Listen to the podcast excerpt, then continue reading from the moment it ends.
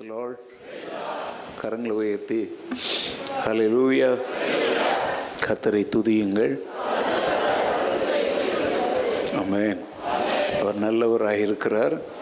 கிருபை மிகுந்தவராக இருக்கிறார். அதனால இந்த காலவெளியிலே நம்முடைய துதிக்கும் போற்றுதலுக்கும் அவர் பாத்திரராய் இருக்கிறார்.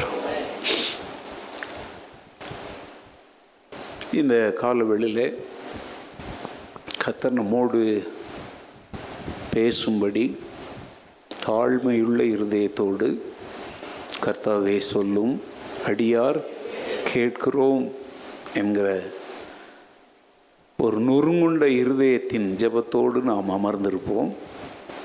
இந்த கத்துடைய நாளின் கால வேளையிலே கத்தரை ஆராதிக்கவும் கத்த பேசுவதை கேட்கவும் கத்தருடைய பிள்ளைகளோடு ஐக்கியம் கொள்வதற்கும் இங்கே நேரடியாக ஆலயத்திலும் பால்கனியிலும் பழைய சேர்ச்சிலும் கூடியிருக்கிற உங்கள் அனைவரையும் உலகின் பல பகுதிகளிலிருந்து சரீரத்தில் நீங்கள் எங்களோடு இல்லாவிட்டாலும் எங்களோடு ஆவியில் ஒருமனப்பட்டு கத்தரை ஆராதிக்கிற கத்துடைய வார்த்தைகளை கேட்கிற தேவனுடைய பிள்ளைகளாகிய உங்களையும் இந்த நாளின் தேவ செய்தியை கேட்பதற்கு அன்போடு வாழ்த்தி வரவேற்பதில் நான் மிகுந்த மகிழ்ச்சி அடைகிறேன். ஹலோ லூயா இந்த நாளின் காலவெளியில் தேவன் நம்மோடு பேசுவதற்கென்று மார்க் எழுதின சுவிசேஷம் பதினான்காவது அதிகாரம் ஒன்று முதல் ஒன்பது வரையுள்ள வசனங்களை திருப்பிக் கொள்ளுங்கள். Turn with me to Mark chapter 14 verses from 1 to 9 இரண்டு நாளைக்கு பின்பு புளிப்பில்லாத அப்பம் சாப்பிடுகிற பஸ்கா பண்டிகை வந்தது. அப்பொழுது பிரதான ஆசாரியரும் வேத பாரகரும் அவரை தந்திரமாய் பிடித்து கொலை செய்யும்படி வகை தேடினார்கள். ஆகிலும் ஜனங்களுக்குள்ளே கழகம் உண்டாகாதபடிக்கு பண்டிகையிலே அப்படி செய்யலாகாது என்றார்கள். அவர் பெத்தானியாவில் குஷ்டரோகியாய் இருந்த சீமோன் வீட்டிலே போஜன பந்தி இருக்கையில் ஒரு ஸ்திரீ விலையேற பெற்ற நளதம் என்னும் உத்தம தை உத்தம தைலமுள்ள வெள்ளைக்கல் பரணியை கொண்டு வந்து அதை உடைத்து அந்த தைலத்தை அவர் சிரசின் மேல் ஊற்றினாள். அப்பொழுது சிலர் தங்களுக்குள்ளே விசனமடைந்து இந்த தைலத்தை இப்படி வீணாய் செலவழிப்பானேன்? இதை முன்னூறு பணத்துக்கு அதிகமான கிரயத்துக்கு விற்று தரித்திரக்கு கொடுக்கலாமே? என்று சொல்லி அவளை குறித்து முறுமுறுத்தார்கள். இயேசு அவர்களை நோக்கி அவளை விட்டுவிடுங்கள். ஏன் அவளை தொந்தரவுப்படுத்துகிறீர்கள் என்னிடத்தில் நற்கிரியை செய்திருக்கிறாள் தரித்திரர் எப்போதும் உங்களிடத்தில் இருக்கிறார்கள். உங்களுக்கு மனதுண்டாகும் போதெல்லாம் நீங்கள் அவர்களுக்கு நன்மை செய்யலாம். நானோ எப்போதும் உங்களிடத்தில் இரேன் இவள் தன்னால் இயன்றதை செய்தால் நான் அடக்கம் பண்ணப்படுவதற்கு எத்தனமாக என் சரீரத்தில் தைலம் பூச முந்தி கொண்டாள். இந்த சுவிசேஷம் உலகத்தில் எங்கெங்கே பிரசங்கிக்கப்படுமோ அங்கெங்கே இவளை நினைப்பதற்காக இவள் செய்ததும் சொல்லப்படும் என்று மெய்யாகவே உங்களுக்கு சொல்லுகிறேன் என்றார். இந்த ஒன்பதாவது வசனத்தில் என்ன சொல்றார்? இந்த சுவிசேஷம் சுவிசேஷம் உலகத்தில் எங்கெங்கு பிரசங்கிக்கப்படுமோ பிரசங்கிக்கப்படுமோ அங்கங்கே அங்கங்கே இவளை நினைப்பதற்காக இவள் செய்ததும் சொல்லப்படும். செய்ததும் என்ன செய்யப்படும்? சொல்லப்படும்.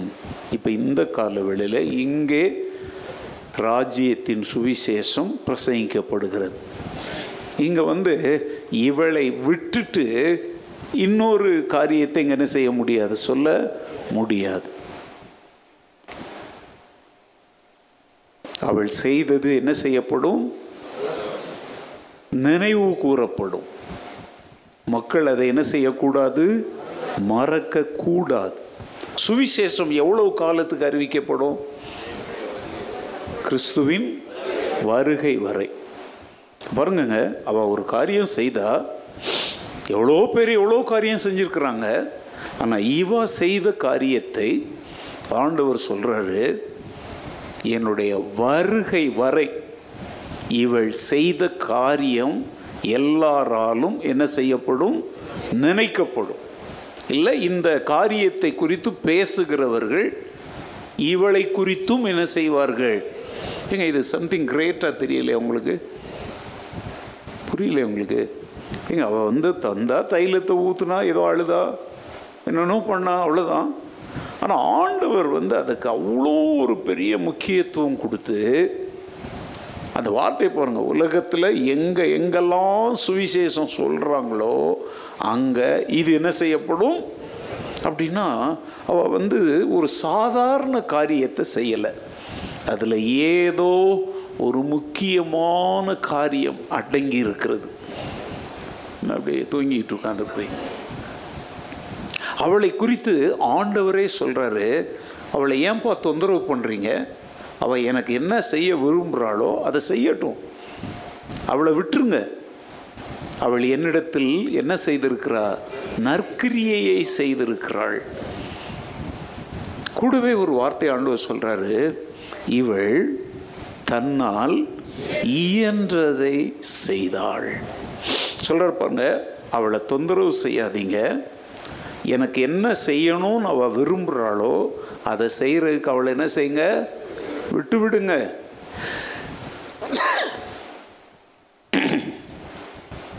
இவள் என்னிடத்தில் நற்கிரியை செய்திருக்கிறாள்.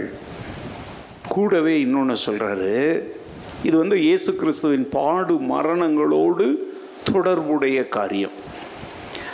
இப்போ அவர் மறித்த பின்பு பெண்கள் எல்லாரும் அவருடைய சரீரத்தில் பூசுவதற்காக அதாவது அந்த வார்த்தை என்ன சொன்னால் சுகந்த வர்க்கம் இடும்படி.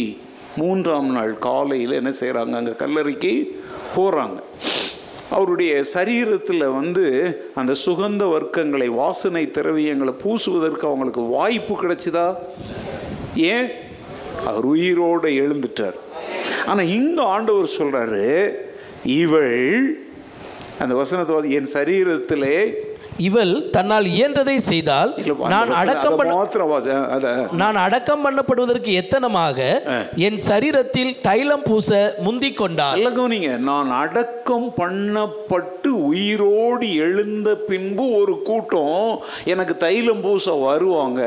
ஆனால் அவங்களுக்கு என்ன கிடைக்க போகிறதில்ல வாய்ப்பு கிடைக்க போகிறதில்ல ஆனால் இவள் என் சரீரத்திலே தைலம் பூசுவதற்கு அந்த வார்த்தையை சொல்லுங்க முந்தி கொண்டாள்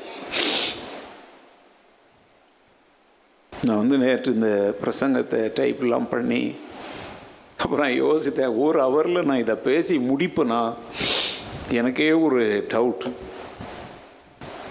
ஏன்னா இது உள்ள அவ்வளோ விஷயங்கள்ங்க இயேசு கிறிஸ்துவின் பாடு மரணங்களே ஒரு பெரிய நூற்றாண்டு காலம் பேச வேண்டிய விஷயம்.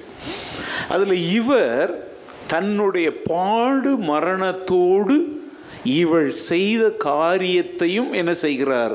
சம்பந்தப்படுத்துகிறார். ஏன் இந்த காரியத்திற்கு அவர் அவ்வளோ முக்கியத்துவம் கொடுக்கிறார் அப்படின்னா நான் உங்களுடைய பாவங்களுக்காக மறித்து அடக்கம் பண்ணப்பட போகிறேன். அடக்கம் பண்ணினதுக்கு அப்புறம் சிலர் செய்ய விரும்புகிற காரியங்களுக்கு வாய்ப்பு கிடைக்காது. இவள் கிடைத்த வாய்ப்பை என் மரணத்தோடு சம்பந்தப்பட்ட ஒரு காரியத்தை இப்பவே செஞ்சிட்டா. ஹலோ இயேசு கிறிஸ்துவின் பாடு மரணங்களை சம்பந்தப்படுத்தி வேற யாருமே எதுவும் செய்யலை. இவ தான் அதை செய்தா. அது ஆண்டவர் சம்பந்தப்படுத்துறார். இவ தைலம் பூசினால அது வந்து எதற்கு அடையாளமாக இருக்குது? என்னுடைய மரணம் என்னுடைய பாடுகளோடு அவள் தன்னை என்ன செய்து கொண்டாள்? பங்காளியாக மாற்றிக்கொண்டாள். லூயா இது கொஞ்சம் நீங்கள் ஆழ்ந்து சிந்தித்தா தான் அது புரியும். வேற யாருக்குமே இந்த பாக்கியம் என்ன செய்யலை? கிடைக்கல. அவருக்கு அன்பாக இருந்து மார்பில் சாய்ந்து கொண்டிருந்த யோவானுக்கு கூட இதை போன்ற ஒரு வாய்ப்பு என்ன செய்யலை? கிடைக்கல. அவரை பெற்ற தாய் மரியாளுக்கு கூட இதை போன்ற ஒரு வாய்ப்பு என்ன செய்யலை? கிடைக்கல. இன்றைய என்னுடைய பிரசங்கத்தினுடைய தலைப்பு சுயநலமற்ற அன்பு. செல்ஃப்லெஸ் லவ் சொல்லுங்க. சுயநலமற்ற அன்பு. செல்ஃப்லெஸ் லவ் ரெண்டு நாளைக்கு முன்பு எனக்கு உடல் சரியில்லை படுத்திருந்தேன். தூக்கம் வரல. அப்படியே கொஞ்சம் வாசித்துக்கிட்டு சில காரியங்களை பார்த்துக்கிட்டு இருந்தேன்.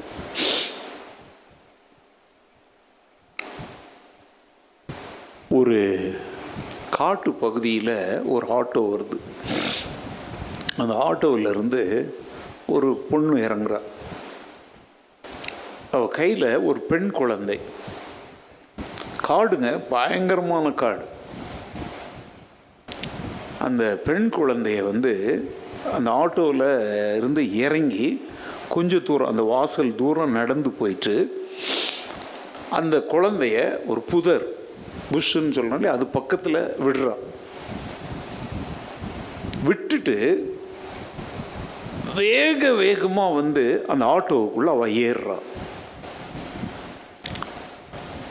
இந்த குழந்தை என்ன செய்யுது? கொஞ்சம் வளர்ந்த நம்ம அபிகைல் மாதிரி இருக்கலாம் நீ கொஞ்சம் சின்ன பிள்ளையா இருக்கலாம். அது என்ன பண்ணுதுன்னா அம்மா வந்து தன்னை விட்டுட்டு போகிறாளே அப்படின்னு சொல்லிட்டு ரொம்ப வேகமாக பதறி அடித்து ஆட்டோவை அவன் எடுக்கிறதுக்குள்ளே அந்த குழந்தை வந்து வேகமாக எதை பிடிச்சிக்கிச்சு? ஆட்டோனுடைய வாசலை பிடிச்சிக்கிச்சு. உள்ளே இருக்கிறான் ஒரு ஆம்பளை இருக்கிறான்.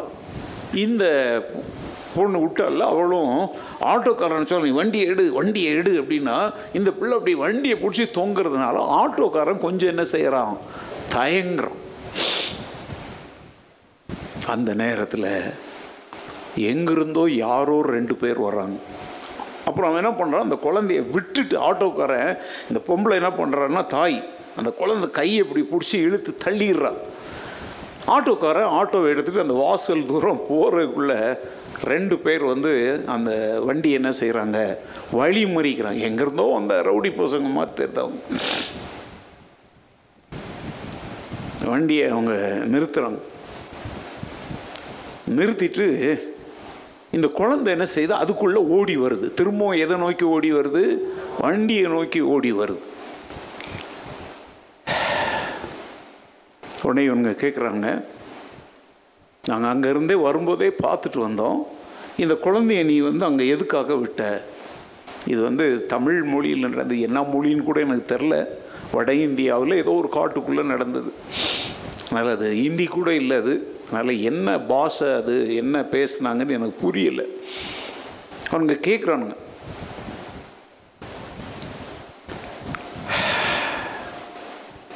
நான் என்ன சொல்ல போகிறேன் அப்படிங்கிறத நல்லா கவனிங்க. மொத்தத்தில் ஒரு பத்து நிமிடம் நடந்த அந்த இதெல்லாம் ஃபுட்டேஜின்னு சொல்கிறாங்க அது மாதிரி ஏதோ ஏதோ ஒரு வீடியோ ஃபோனில் எடுத்துப்பாங்கன்னு நினைக்கிறேன். இவளுடைய குழந்தை தான் அந்த குழந்தை. அந்த வண்டிக்குள்ளே இருக்கிறவன் அவள் புருஷன் இல்லை அவளுடைய கள்ளக்காதலன் இப்போ புருஷனை விட்டுட்டு இவன் கூட அவள் ஓடி போகிறான் இந்த குழந்தை இந்த புதுசாக அவள் கள்ளக்காதலன் அவனோட வாழ்கிறதுக்கு என்னவா இருக்குது? தடையாக இருக்குது. ஆனால் அந்த குழந்தைய சாகடிக்க மனசில்லை. அதனால் அவன் என்ன சொல்லியிருக்கிறான்? ஒரு ஆலோசனை கொடுத்துருக்குறான். திக்கு தெரியாத ஏதோ ஒரு காட்டில் கொண்டு போய் இந்த பிள்ளை என்ன பண்ணிடலாம் விட்டுட்டு நம்ம போயிடலாம் இதுதான் அவங்க பிள்ளை. இதான் இதுதான் அதனுடைய கதை.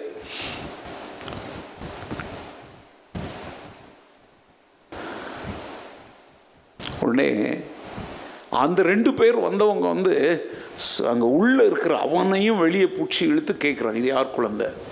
அவன் சொல்கிறான் அவ குழந்தை அப்படிங்கிறான். அவளை கேட்குறாங்க இது உன் குழந்தை தானா? அவள் சொல்கிறான் ஆமாம் என் குழந்தை தான். இப்போ எதுக்கு கொண்டாந்து இங்கே விட்ட? அவள் ஏதோ பேசுகிறா புரியலை. ஆனால் நான் என்ன புரிஞ்சுக்கிட்டேன் அப்படின்னா உண்மையை அவள் ஒத்துக்கிறேன் ஏன்னா இவன் அடிக்கிறான் அடினோம் எங்கள் வீட்டு அடி உங்கள் வீட்டு அடி இல்லை. அந்த பொம்பளைக்கும் அந்த கள்ள காதலனுக்கும் அடி செமையாக கொடுக்குறாங்க. எப்படி நீ இந்த குழந்தைய கொண்டாந்து எதுக்கு இங்கே விட்ட? உடனே அந்த குழந்தை பேச மாட்டேங்குது. ஆனால் அந்த குழந்தை இந்த அம்மாவையும் அந்த அவனையும் அடிக்கிறாங்க பார்த்தீங்களா அதை பார்த்து அது கதறி அம்மாவை போய் இறுக்கி கட்டி பிடிக்குது.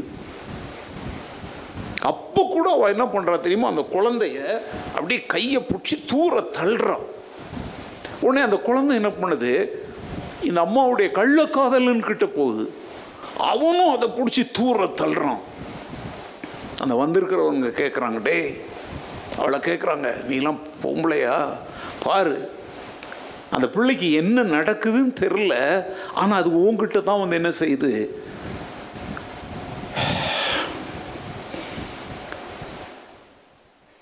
இதை நான் இதில் நிறுத்துறேன் நான் ஓப்பனாக சொல்கிறேங்க நான் என் படுக்கையில் படுத்திருந்தேன். கடுமையான பலவீனம். ஆனால் என் இருதயம் சுக்கு நூறாய் உடைந்தது. தன்னுடைய சுயநலத்திற்காக தான் பெற்ற பிள்ளையை யாருமே ஒருவேளை காட்டு மிருகம் கூட அந்த குழந்தையை சாப்பிட்டுட்டு போயிடுங்க. தாயின் அன்பை குறித்து எவ்வளோ பேசுகிறோம் இல்லையா? ஆனால் அந்த தாய் கூட தனக்கு ஒரு சுயநலம் அப்படின்னு ஒன்று வந்தால் எதையும் செய்வா. அந்த குழந்தை போய் அவளை திரும்பி திரும்பி திருப்பி கட்டி பிடிக்குது. அவள் வேண்டாம் வேண்டான்னு என்ன செய்கிறா தள்ளி விடுறா. என்ன நலம் இது? இது என்ன நலம்? சொல்லுங்க. சுயநலம். எவ்வளவு கொடுமையான காரியத்தை செய்யும்படி செய்து தெரியுமா? நான் சிறுவனாக இருந்தபோது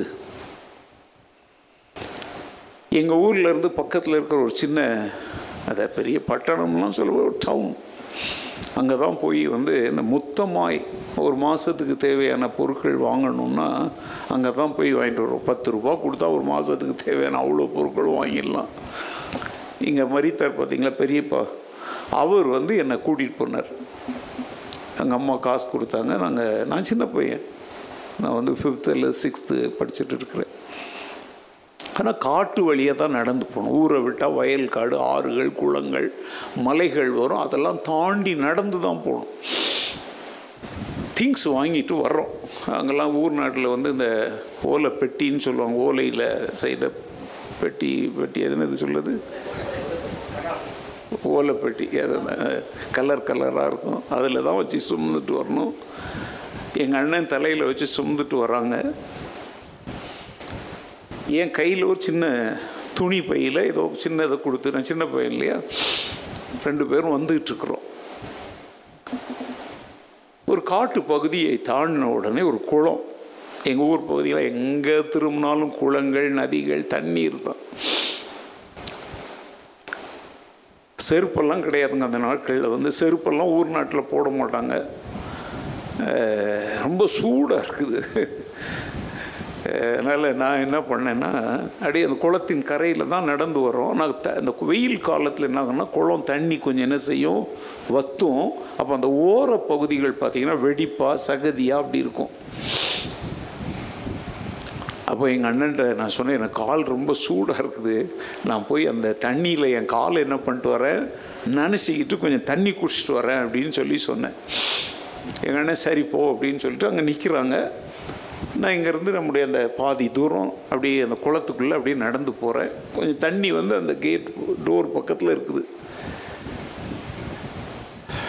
எங்கள் நல்லா கவனிங்க எந்த புஸ்தகத்துலேயும் படித்ததில்லை என் சொந்த கண்ணால் பார்த்ததை நான் உங்களுக்கு சொல்லிகிட்ருக்கிறேன் அப்படியே நான் நடந்து போகும்போது திடீர்னு ஒரு இடத்துல பார்த்தா அப்படியே ஒரு பள்ளமாக இருக்குது பள்ளம். ஆனால் நான் சின்ன பையனில் கேள்விப்பட்டிருக்கிறேன். அந்த குறிப்பிட்ட நான் சொல்கிற இடம் இருக்குது பார்த்தீங்களா அது பொத்தை அப்படின்னு சொல்லுவாங்க. காடு மாதிரி இருக்கா பொத்தை அப்படின்னா அது வந்து சின்ன சின்ன ஒரு குன்றுகள் மாதிரி. அந்த மாதிரி இடம். அங்கே பேய் பிசாசுலாம் இருக்குதுன்னு சொல்லி பிள்ளைங்களை பயமுறுத்தி தான் சோறு ஊட்டுவாங்க. இந்த இப்போ நான் தண்ணி குடிக்க போகிற இந்த குளத்துலலாம் பேய் முனி பிசாசு அடிக்கிறதுலாம் இருக்குதுன்னு சொல்லியிருக்கிறாங்க. அங்கே பார்த்தேன் ஒரு பெரிய மனித கால். அதாவது ஒரு ஜெயிண்ட் ராட்சதனுடைய கால் தடம் மாதிரி. அந்த சகதியில் ஒரு கால் தடம். அப்போ என் மனசு சொல்லுது நேற்று ராத்திரி இங்கே என்ன வந்திருக்குது? முனி பேய் ஏதோ வந்திருக்குது. அது இங்கே நடந்து வந்திருக்கு போல இருக்குது சின்ன பையன் இல்லையா? அப்படி கற்பனை ஓடுது. ஆனாலும் ஒரு துணிச்சல். அந்த கால் தடத்தம் அப்படி என்ன தான் அதில் இருக்குது அப்படின்னு பார்க்கலான்னு சொல்லி அப்படி நான் மெதுவாக எட்டி பார்த்தேங்க. நான் கண்டதை சொல்லட்டா? ஒரு அழகான ஒன்று அல்லது ரெண்டு நாள் அல்லது இருபத்தி நாலு மணி நேரத்தில் பிறந்த ஒரு குழந்தைய அந்த சகதியில் வச்சு காலால் ஒரே அமுக்காக என்ன செஞ்சுருக்கிறாங்க? உள்ள அமுக்கியிருக்கிறாங்க.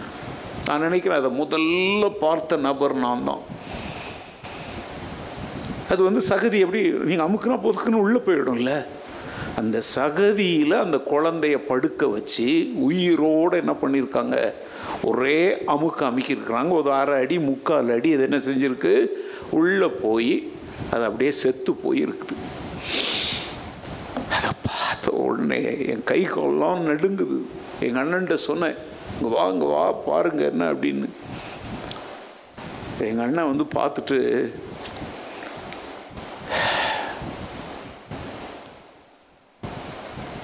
எனக்கு இதற்கு மேலே என்னால் சொல்ல முடியல.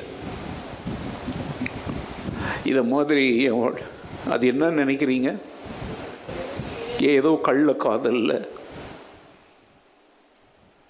இல்லை ஏதோ ஒரு பிரச்சனையாக கூட இருக்கலாம் ஒரு கொலையாக கூட இருக்கலாம்.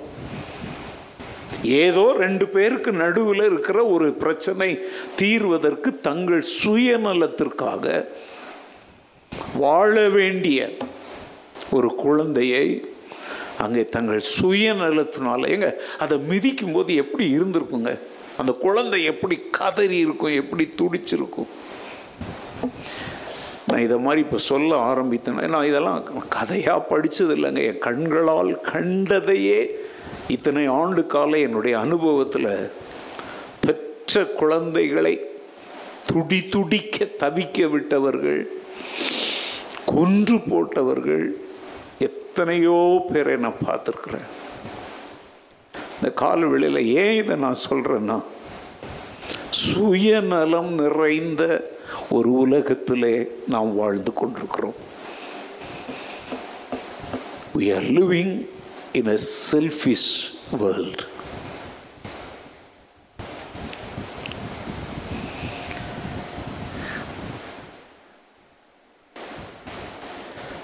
இன்றைய காலகட்டத்திலலாம் நான் சில காரியம் பேசுகிறேன் உங்களுக்கு அது அஃபண்டிங்காக இருந்தால் என்னால் ஒன்றும் செய்ய முடியாது. அபார்ஷன் கருசிதைவு அபார்ஷன் வந்து பைபிள் படி தவறு. ஆனால் ஒரு தாயினுடைய உயிருக்கு அது ஆபத்தை உண்டாக்கும் என்று மருத்துவர்கள் நூற்றுக்கு நூறு பரிந்துரைத்தால் ஒழிய யார் என்ன செய்யக்கூடாது? கரு சிதைவு செய்யக்கூடாது. நம்ம நாட்டில் ஒரு சட்டம் இருக்கு உங்களுக்கு தெரியுமா? குழந்தை வயிற்றில் இருக்கும் பொழுது அந்த குழந்தை என்ன எடுக்கக்கூடாது? ஸ்கேனிங் எடுக்கக்கூடாது. ஆனால் இன்றைக்கெல்லாம் ப்ரைவேட் கிளினிக்கில் என்ன செய்கிறாங்க எடுக்கிறாங்க. சட்டத்திற்கு எதிரான நான் சொல்கிறேன் அகாப்பே திருச்சபையில் இங்கே கீழே மேலே உலகம் எங்கும் கேட்டுக்கொண்டிருக்கிறவங்களை எல்லாரையும் எச்சரிக்கிறேன். பிள்ளைகள் கர்த்தரால் வரும் சுதந்திரம். அதை ஏன் கவர்மெண்ட் அப்படி ஒரு சட்டம் கொண்டாந்துருக்கான் தெரியுமாங்க? அது பொம்பளை பிள்ளையாக இருந்தால் அதை கருவிலேயே என்ன செஞ்சிடுறாங்க? அழிச்சிடுறாங்க. ஆம்பளை பிள்ளையாக இருந்தால் வச்சுக்கிறாங்க. பொம்பளை பிள்ளையாக இருந்தால் என்ன பண்ணுறாங்க அழிச்சிடுறாங்க. ஏன்னா பொம்பளை பிள்ளை அப்படின்னாலே இன்றைக்கு உலகத்தில் குடும்பங்களுக்கு அது என்னவா தெரியுது? ஒரு பெரிய பாரமாய் தெரியுது. ஜெயலலிதா அம்மையார் வந்து தமிழ்நாட்டினுடைய முதல்வராக இருந்தபோது தொட்டில் குழந்தை அப்படின்னு ஒரு திட்டத்தை கொண்டு வந்தாங்க. ஓகே நீ சரியா பெற்றையோ தப்பா பெற்றையோ அது பொம்பளை பிள்ளை அதை சாவடிக்கிறதுக்கு பதில் சில இடங்கள் இருக்கும். அரசாங்க காப்பகங்கள் அல்லது அது என்ன சொல் ப்ரைமரி ஹெல்த் சென்டர் அங்கே வந்து என்ன போட்டிருப்பாங்கன்னா அந்த கிரேடில் இருக்குல்ல தொட்டில் அது போட்டிருப்பாங்க. நீ அதை சாவடிச்சிடாத யாரும் இல்லாத நேரத்தில் அந்த குழந்தைய கொண்டாந்து எங்கே போட்டுரு? அந்த தொட்டிலில் போட்டுரு. அந்த பிள்ளையை யார் வளர்த்துக்குவாங்க? அரசாங்கம் வளர்க்கும் அல்லது தத்தெடுக்க விரும்புகிறவங்களுக்கு நாங்கள் கொடுக்குறோன்னு ஒரு திட்டத்தை அந்த அம்மா கொண்டு வந்தாங்க.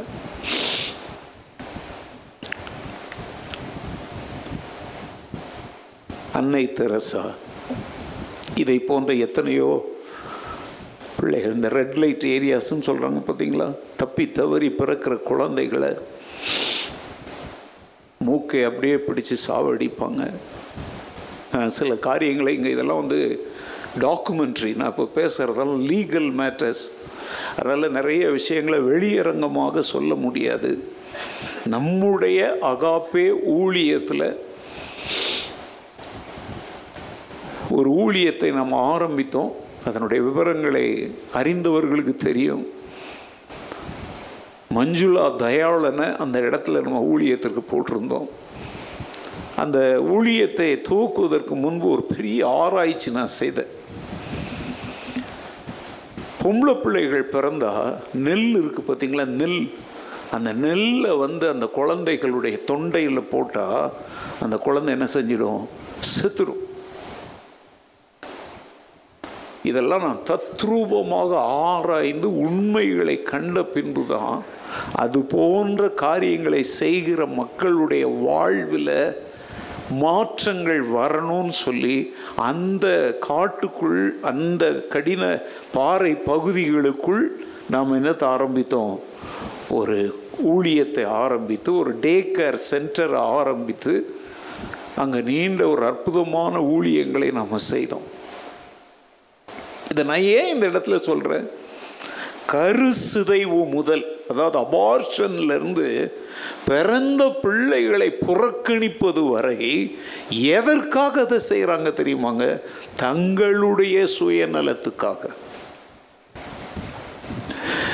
நான் இன்னொரு காரியத்தை சொல்கிறேன் நீங்கள் என்ன தப்பாக நினைக்காதீங்க. என் வயதுக்கு நான் துணிஞ்சு சொல்கிறேன்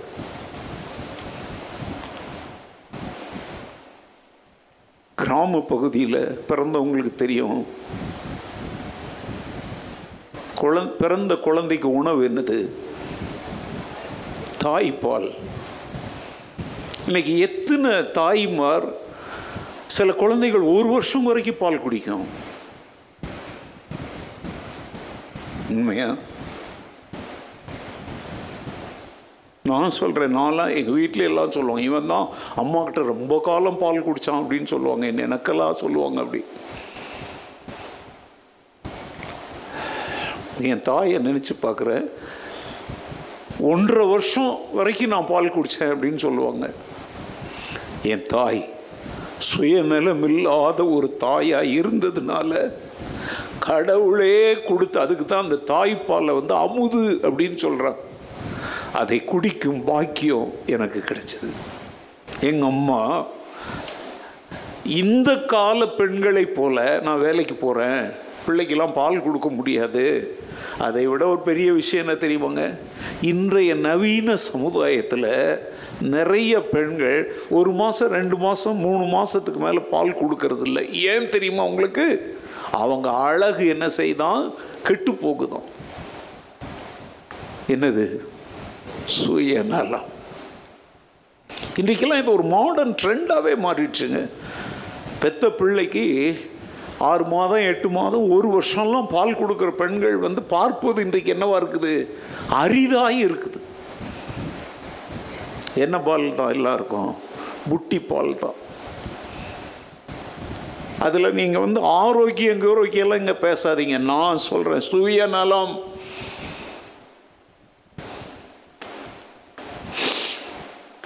இன்றைக்கு அப்படியே மிஞ்சி பிள்ளைகளை வளர்த்தா கூட பெற்றோர் தங்களுடைய சுயநலத்திற்காக பிள்ளைங்களை தங்க கூட வச்சுக்காம டிவி முன்னாடி இல்லை ஒரு செல்ஃபோனை கையில் கொடுத்து தான் இன்னைக்கு வளர்க்குறாங்க. ஏன்னா இவங்க வந்து எதை எதையோ அனுபவிக்க விரும்புகிறாங்க அதுக்கு குழந்தை வந்து தொந்தரவு கொடுக்கக்கூடாது இப்போவே தொட்டிலில் கிடக்கிற குழந்தை கையில் என்னத்தை கொடுக்குறாங்க? செல்ஃபோன் அதுங்களும் என்னத்தையாவது அமைக்க ஒரு சத்தம் வந்து என்னதோ ஒன்று தொட்டில்லையே சீரழிக்கிறாங்க. அது கொஞ்சம் வளர்ந்துட்ட உடனே டிவி ஆன் பண்ணி விட்டுறாங்க. அந்த ரிமோட்டை என்னத்தையாவது அதை அமுக்கிக்கிட்டு என்ன செய்யுது? அது நான் உண்மையிலே சொல்கிறேங்க இதெல்லாம் பார்க்கும் பொழுது என் உள்ளம் எப்போது ஏன்னா என்னுடைய பெற்றோர் என்ன அப்படி வளர்க்கலை. அதனால தான் இன்றைக்கி இந்த வேதத்தை கையில் பிடிச்சிக்கிட்டு ஆண்டவருக்காக வைராக்கியமாக நாங்கள் நிற்கிறோம் இன்றைய நவீன காலத்தில் நல்ல உணவு திங்கணும் நல்ல உடை உடுத்தணும். அந்த உடையில் ஒரு சின்ன அழுக்கு கூட என்ன செஞ்சிடக்கூடாது? பற்றக்கூடாது மேக்கப் கலைஞ்சிடக்கூடாதுங்கிறதுக்காக பிள்ளைகளை மடியில் வைத்து கொஞ்ச வேண்டிய தாய் தகப்பன்மார் அந்த பிள்ளைங்க கையில் நிறுத்த கொடுக்குறாங்க. செல்ஃபோனை கொடுக்குறாங்க பிள்ளைங்களை. எதன் முன்னால் உட்கார வைக்கிறாங்க? டிவி முன்னால் வைக்கிறாங்க. ஏழோ வயதிலேயே அதை நடத்த வேண்டிய பிரகாரம் நடத்த அவங்களுக்கு என்ன இல்லை? காரணம் சுயநலம்.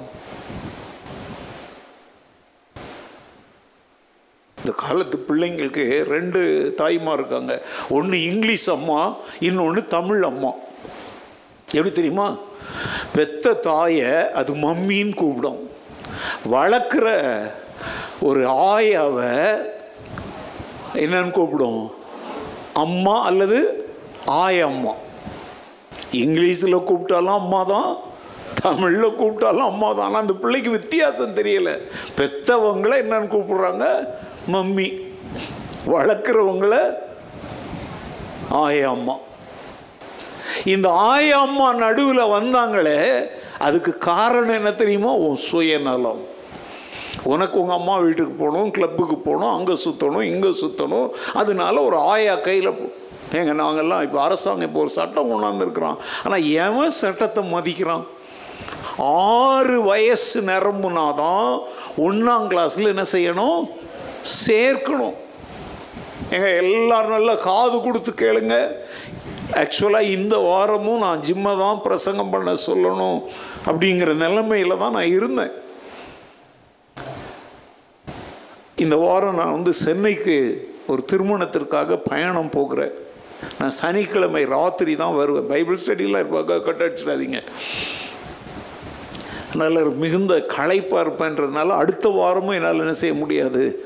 பிரசங்கிக்க முடியாது. அதனால் இந்த வாரம் எப்படி ஆகிலும் பிரசங்கிக்கணும் அப்படிங்கிற ஒரு வைராக்கியத்தோடு இந்த வார்த்தைகளை நான் பேசி கொண்டிருக்கிறேன். என்னுடைய உடல் நலம் சரி இல்லை ஆனால் கத்த தந்த வார்த்தைகளை பேசிகிட்டு இருக்கிறேன். கவனிங்க எல்லாரும் நல்ல.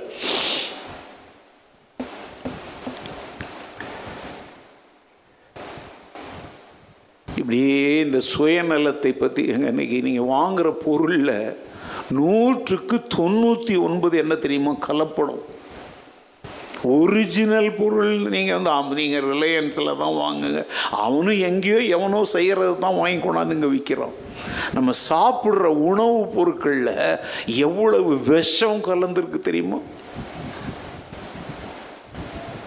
ஏங்க பிளாஸ்டிக் அரிசி பிளாஸ்டிக் முட்டை முட்டைலாம் என்னது? பிளாஸ்டிக் பழங்கள் காய்கறிகளுக்கு என்ன போடுறாங்க? இன்ஜெக்ஷன் போட்டு அப்படி பச்சை பசேல்னு கொண்டாடுறான். அது உள்ள என்னது? ஏங்க இப்போ என்ன காலம்? இப்போ என்ன பழம் ரொம்ப ஃபேமஸ் தர்பீஸ். இல்லையா? உங்களுக்கு தெரியுமா? தர்பீஸ் பழத்துலலாம் அழகாக அந்த ரெட் கலர் வர்றதுக்கு என்ன ஏற்றுறாங்க இன்ஜெக்ஷன் ஏற்றுறாங்கங்க கலர் தான் இன்ஜெக்ஷனை கலரும் அது கலரை இன்ஜெக்ஷன் போட்டு ஏற்றுறாங்க கோழி ஒரு கோழியெல்லாம் முடி பண்ணிவிட்டு என்ன ஒரு பெரிய இன்ஜெக்ஷன் மாதிரி எடுத்துகிட்டு வராங்க. அதில் அப்படி ஊற்றினோடனே அந்த கோழி என்ன செய்யுது அப்படியே அதனுடைய எடையை கூட்டி விற்கிறதுக்காக அதே மாதிரி இன்றைக்கி கோழி குறிப்பிட்ட சில நாட்களுக்குள்ளேயே சீக்கிரம் வளரணுங்கிறதுக்காக என்ன போடுறாங்க? இன்ஜெக் ஹார்மோன் இன்ஜெக்ஷன் போடுறாங்க. இன்னைக்கு ஏன் கேன்சர் வியாதி? என்ன வியாதினே கண்டுபிடிக்க முடியாத வியாதிகள்லாம் ஏன் தெரியுமா? நீ திங்கிற கோழியிலிருந்து வருது. இது மனிதர்களுடைய என்னது? சுயநலம். அவன் ஒருத்தனுடைய சுயநல வாழ்வுக்காக கோடிக்கணக்கான மக்களுடைய ஆரோக்கியம் என்ன செய்யுது இன்றைக்கி சமீப காலங்களில் நூதன வியாதிகள்லாம் எங்கேருந்து வருதுங்க? ஏன்? நாங்கெல்லாம் பிறந்து வளர்ந்த காலத்தில் எங்களுடைய பெற்றோரெல்லாம் காலில் செருப்பு போடாமல் கிராமங்கள் அலைந்து திரிந்து நூறு வயசு தொண்ணூறு வயசுலாம் ஆரோக்கியமாக வாழ்ந்து மறித்தாங்களே. இன்றைக்கி வந்து நம்ம சர்ச்சில் நான் பார்க்குறேங்க சின்ன குழந்தைங்க கூட கண்ணாடி போட்டுக்கிட்டு வர்றாங்க. எங்கேருந்து வந்துச்சு? ஊர் நாட்டிலலாம் ஏதோ ஒன்று ரெண்டு பேர் தான் என்ன பார்க்க முடியும்? கண்ணாடி போடுறவங்கள பார்க்க முடியும். ஆனால் இப்போ நம்ம சபையில் நம்ம வாழ்கிற ஊரில் குழந்தைகளுக்கு கூட என்ன போட வேண்டியிருக்குது? ஏன்? நம்ம அதை வளர்த்த விதம் சரியில்லை. பர்டிகுலராக இப்போ சமீப காலங்கள்லாம் இந்த ஃபோனையே உற்று பார்த்து நானும் கூட நம்ம சர்ச் குரூப்பில் கூட ஒரு வீடியோ போட்டு விட்டேன். அப்பா வெளிநாட்டில் இருக்கிறாரு அம்மா பிள்ளைய வளர்க்குறாங்க. இந்த பிள்ளை டீ அந்த இது ஃபோனை பார்த்து பார்த்து டாக்டர் வந்து சொல்கிறார் இனி இந்த குழந்தை கண் பார்வை என்ன ஏன்னா அதனுடைய ரெட்டினா என்ன செஞ்சிருச்சு? போயிடுச்சு. போன வாரம் கூட நான் அதை யாருக்கோ ஃபார்வேர்ட் பண்ணி விட்டேன். அது புது வீடியோ. நான் முதல்ல சொன்னோம் பார்த்தீங்களா எப்போதுமே ஃபோனையே பார்த்து பார்த்து எங்கள் ஃபோன் கூட பாருங்கள் இங்கே வைக்கக்கூடாதுன்றான். ஏன்னா அது ஹார்ட்டை போய் அட்டாக் பண்ணுது. இடுப்பில் இங்கே பாக்கெட்டில் வைக்கக்கூடாது. அது உன்னுடைய ஆண்மையை குறைக்கும். ஒரு காலத்தில் பெல்ட்டில் வச்சாங்க. அது கூட பிரச்சனை. அதனால் இப்போ என்ன விஞ்ஞானிகள் என்ன சொல்லலாம் தெரியுமா? செல்ஃபோனை எங்கே வை? பேக்கில் நீ தோளில் போட்டிருக்கல அந்த பேக்குக்குள்ளே வை. இப்போல்லாம் எப்படி தெரியுமா? ஸ்டைல் இங்கே ஒன்று மாட்டிக்கிறது. அதிலிருந்து ஒரு ஆட்டுக்குடல் மாதிரி ரெண்டு ஒயர் அங்கே தூங்க போட்டுக்கிறது. உனக்கு ஒன்று தெரியுமா? இந்த காதில் போட்டிருக்கிறீங்களா? அதுக்கு பேர் என்ன பேர்? ப்ளூடூத் ப்ளூடூத் விஷம் பாய்சன் அந்த ப்ளூடூத் மூலம் இயர்ஃபோன் போடுறீங்களே? இன்னைக்கு நிறைய பேருக்கு பிரசங்கம் பண்ணாலும் செவிட்டு விரியன் பாம்பு மாதிரி இருக்கிற காரணம் என்ன தெரியுமா? காது கேட்கல. அவன் வியாபாரத்துக்கு அது சோனியாக இருக்கட்டும் எவனா எந்த கம்பெனியாக இருக்கட்டும். ஆனால் அவன் சொல்கிறான் இதை விட குறிப்பிட்ட சத்தத்தில் தான் என்ன செய்யணும்? ஆனால் எங்கே கேட்குறாங்க அப்படியே வச்சு எல்லாம் சுயநலம். ஒரு மாம்பழம் வாங்குவீங்க. அது சாப்பிடும்போதே கண்டுபிடிச்சிடலாங்க. கார்பெட். ஒரு கல் காயாக இருக்கும். நேற்று சாயங்காலம் பறிச்சுட்டு வருவோம். ராத்திரியெல்லாம் அந்த கற்கள் நடுவில் அதை அது சம்திங் அது காலையில் பார்த்தா அப்படியே கலராக அப்படியே பழுத்து இருக்கும். அப்படியே நீங்கள் ஆ காஞ்ச மாடு கம்புல பூந்த மாதிரி திம்பிங்க. அப்புறம் பத்து முறை பாத்ரூம் போவீங்க. ஏன்? ஒரு சுயநலமுள்ள வியாபாரி அநேகருக்கு எத்தை உண்டாக்குகிறான்.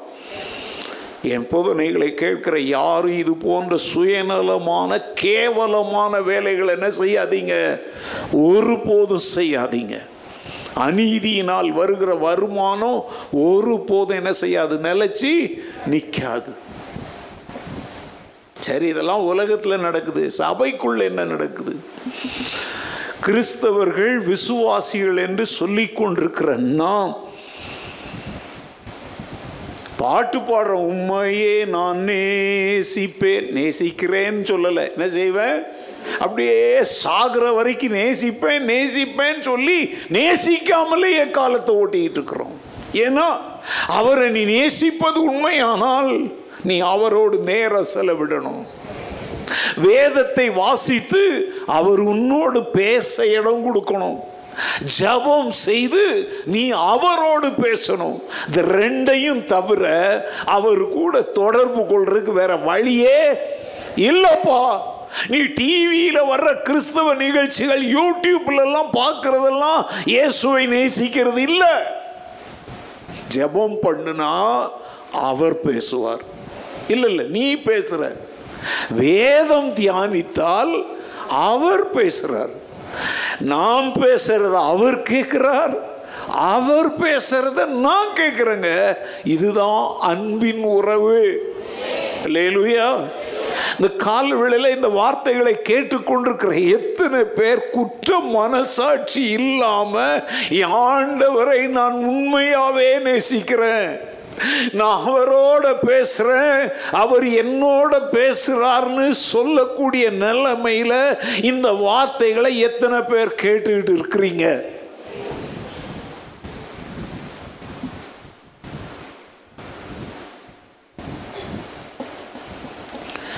வாரக்கணக்கில் மாதக்கணக்கில் உன் பைபிள் திறக்கப்படாமலேயே இருக்குது.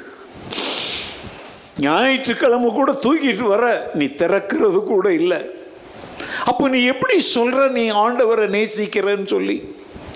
ஆண்டவர் மேல நீ வைத்திருக்கிற அன்பு உண்மையானதுன்னு எப்படி ஒத்துக்கொள்ள முடியும்? ஏன்னா உன் வேதம் திறக்கப்படாத வேதமாக இருக்குது உன் முழங்கால்கள் மடங்காத முழங்கால்களாய் இருக்கும்போது நான் ஆண்டவரை நேசிக்கிறேன்னு சொல்லி உன்னால எப்படி பச்சையா போய் சொல்ல முடியுது? இதுக்கு காரணம் என்ன தெரியுமா? ஓ சுயநலம். நல்லா திங்கணும். ஹோட்டலில் போகணும் அங்கே போகணும் இங்கே போகணும் சுற்றணும் பார்க்குக்கு போகணும் நண்பர்களோட சேட்டிங் பண்ணணும் வீடியோ கால் பேசணும் ஃபோனை நோண்டணும். விதவிதமாக அலங்க இதுக்கே உனக்கு நேரம் பத்தலை. அதனால உன்னால ஜெபத்திற்கு நேரம் கொடுக்கவோ வேதம் தியானத்திற்கு நேரம் கொடுக்கவோ முடியல. ஆனா என்ன சொல்ற உண்மையே நான். சுயநலமுள்ள கிறிஸ்தவன் தானே நீ. சுயநலமுள்ள விசுவாசி தானே நீ.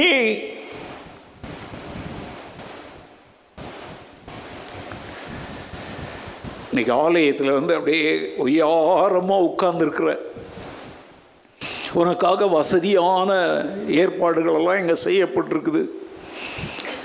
நான் வந்த உடனே கவனித்தேன் இந்த ரெண்டு ஃபேன் வேலை செய்யலை.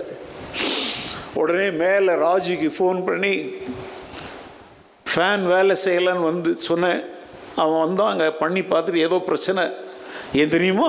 உங்களுக்கெல்லாம் நல்ல காற்று வரணும். இப்போ வெயில் காலம் ஆரம்பித்தாச்சு இப்படிலாம் கையெல்லாம் இப்படி ஆட்டிக்கிட்டு பிரசங்கம் கேட்குறதுல தடை வந்துடக்கூடாதுன்னு உங்களுக்கு ஃபேன் எல்லாம் வேலை செய்யணும்னு அவ்வளோ அக்கறை எடுத்து நான் பிரசங்கம் பண்ணுறேன் நீ அவ்வளோ சொகுசாக உட்கார்ந்துருக்கிற. ஆனால் கடந்த ஞாயிற்றுக்கிழமை இந்த ஆலயத்தில் வந்துட்டு போனதுலேருந்து இந்த ஞாயிற்றுக்கிழமை வந்து நீ உட்கார்ற வரைக்கும் நீ ஆண்டவரோட நடந்தியா? அவருக்காக ஏதாவது செஞ்சியா? அவரை குறித்து யாருக்கிட்டையாவது பேசினையா? அவரை பார்த்து உண்மை நான் நேசிக்கிறேன் ஆண்டவரே நீ சொன்னியா? இல்லையே. அப்படின்னா நீ ஒரு சுயநலம் உள்ள கிறிஸ்தவன்.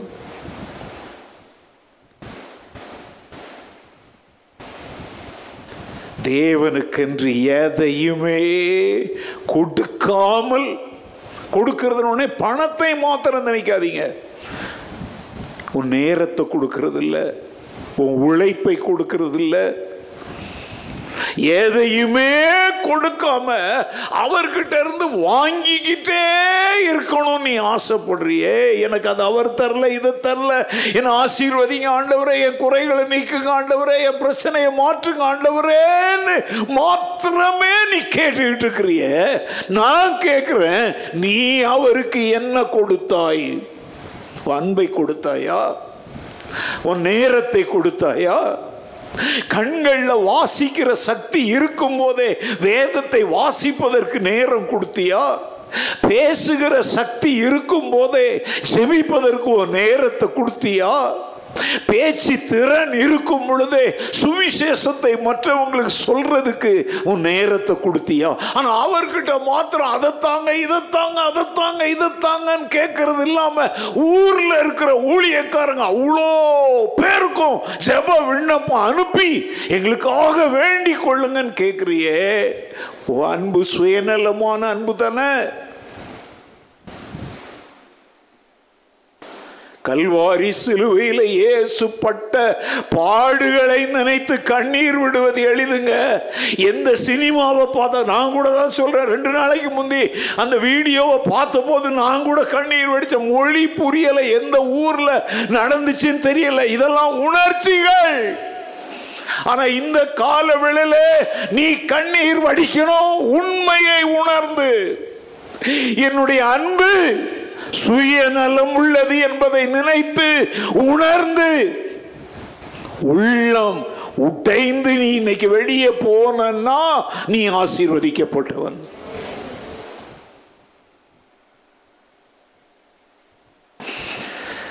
தேவன் உன்னை எவ்வளவு ஆசீர்வதிச்சிருக்கிறார். ஒரு சாட்சி சொல்லுனா ஓ புழுதியிலும் குப்பையிலும் கிடந்த என்னை ஆண்டவர் என்ன செய்தார்? எடுத்தார். எங்களை ரொம்ப ஆண்டவர் ஆசீர்வச்சிருக்கிறார். எவ்வளோ சொல்ற நான் இருக்கிறது தேவ கிருபையினால் இருக்கிறேன். அதெல்லாம் உண்மைதான். அது பொய் இல்லை. அது என்னவோ நீ சொல்றது உண்மைதான். ஆனா இவ்வளவு ஆசீர்வாதங்களை பெற்ற நீ அவருக்காக ஏதாவது சேவை செய்யறியா சொல்லுங்க. Have you done any service to the Lord ஆனால் சாட்சி சொல்கிற ஆண்டவர் தான் எங்களை இந்த நிலைமை கொண்டாந்தார். அதெல்லாம் நீ பொய்யெல்லாம் சொல்ல முடியாது. நீ சொல்கிறது உண்மை. எல்லாருமே டை கட்டிட்டு வரணும்னு எனக்கு ரொம்ப ஆசை. பசங்கள்லாம் அப்படி டை கட்டிகிட்டு இருக்கும்போதெல்லாம் எனக்கு ரொம்ப சந்தோஷமாக இருக்குது எனக்கு கூட கட்ட ஆசை தான். நான் என்னுடைய உடல் நலம் கருதி என்னுடைய கஷ்டத்தினால நான் கட்டாமல் இருக்கிறேன். நான் கேட்குறேன் நல்ல நீ அப்படி ராஜகுமாரன் மாதிரி அப்படி கம்பீரமாக அப்படி ஒரு நல்ல ஒரு ஹீரோ மாதிரிலாம் இன்னைக்கு இங்கே வந்து உட்காந்துருக்கிற நல்ல வசதியான வண்டி நல்ல வீடு நல்ல சாப்பாடு எல்லாம் உனக்கு ஆண்டவர் தந்திருக்கிறார். நீ சொல்கிற ஆனால் அவருக்காக நீ என்ன செய்த? ஒன்றும் செய்யலைன்னா நீ என்ன கிறிஸ்தவன்? நீங்களே உங்கள் வாயில் சொல்லுங்க. நான் உங்களை சொன்னால் நியாயம் தீர்க்கிற மாதிரி இருக்கும். நீங்களே உங்களை நியாயம் தீர்த்துக்கோங்க. நீங்கள் யார்? சுயநலமுள்ள கிறிஸ்தவர்கள்.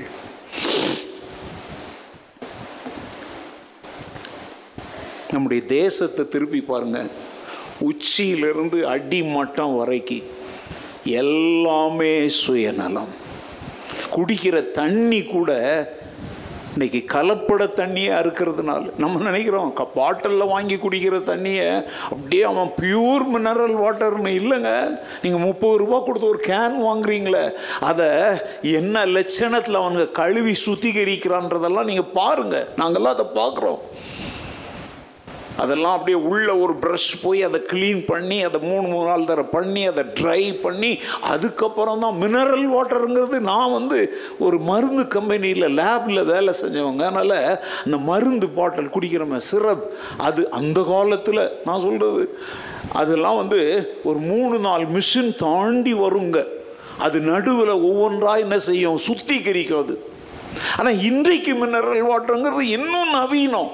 ஆனால் அதெல்லாம் எவ்வளவு கேவலமான இடத்துல ஒரு தகர ஷெட்டு போட்டு அதில் என்னத்தையோ வச்சு என்ன செய்கிறோம் ஆனால் நீங்கள் கடையில் போய் அந்த லேபிள் ஓட்டின அந்த தண்ணியை வாங்கி கொண்டாந்து என்ன செய்கிறீங்க நான் சுத்தமான தண்ணி குடிக்கிறேன் அப்படின்னு குடிக்கிறீங்க. உண்மையிலேயே சுத்தமான தண்ணியாக குடிக்கிறோம். அவன் சொல்கிறான் அங்கே பிடிச்சிட்டு வந்த தண்ணி இங்கே பிடிச்சிட்டு வந்த தண்ணின்னு சொல்லி. நீங்கள் குடிக்கிறீங்களா? அது என்ன பாட்டில்ப்பா ஆக்குவாஃபினா? அதெல்லாம் பிஸ்லேரி அதெல்லாம் திருநெல்வேலியில் எங்கள் ஊரில் ஓடுற தாமிரபணி ஆற்றுல இருந்து தான் அந்த தண்ணியை பிடிச்சிட்டு வந்து இந்த பக்கம் ஒரு பிளான்ட்டில் க்ளீன் பண்ணி என்ன செய்கிறோம் கொடுக்குறோம் நிறைய அதாவது கொஞ்சம் சுத்தமாக இருக்குது. நிறைய இடத்துல போர்வெல் தண்ணியை எடுத்து அதில் தீமையான மினரல் எல்லாம் வெளியே எடுக்காமல் அப்படியே பாட்டில் என்ன செய்கிறோம் குடிக்கிற தண்ணி முதல் உபயோகிக்கிற எண்ணெய். இப்போ இதெல்லாம் நான் பேசினா பெருசு நேரம் போய் போயிடுச்சு.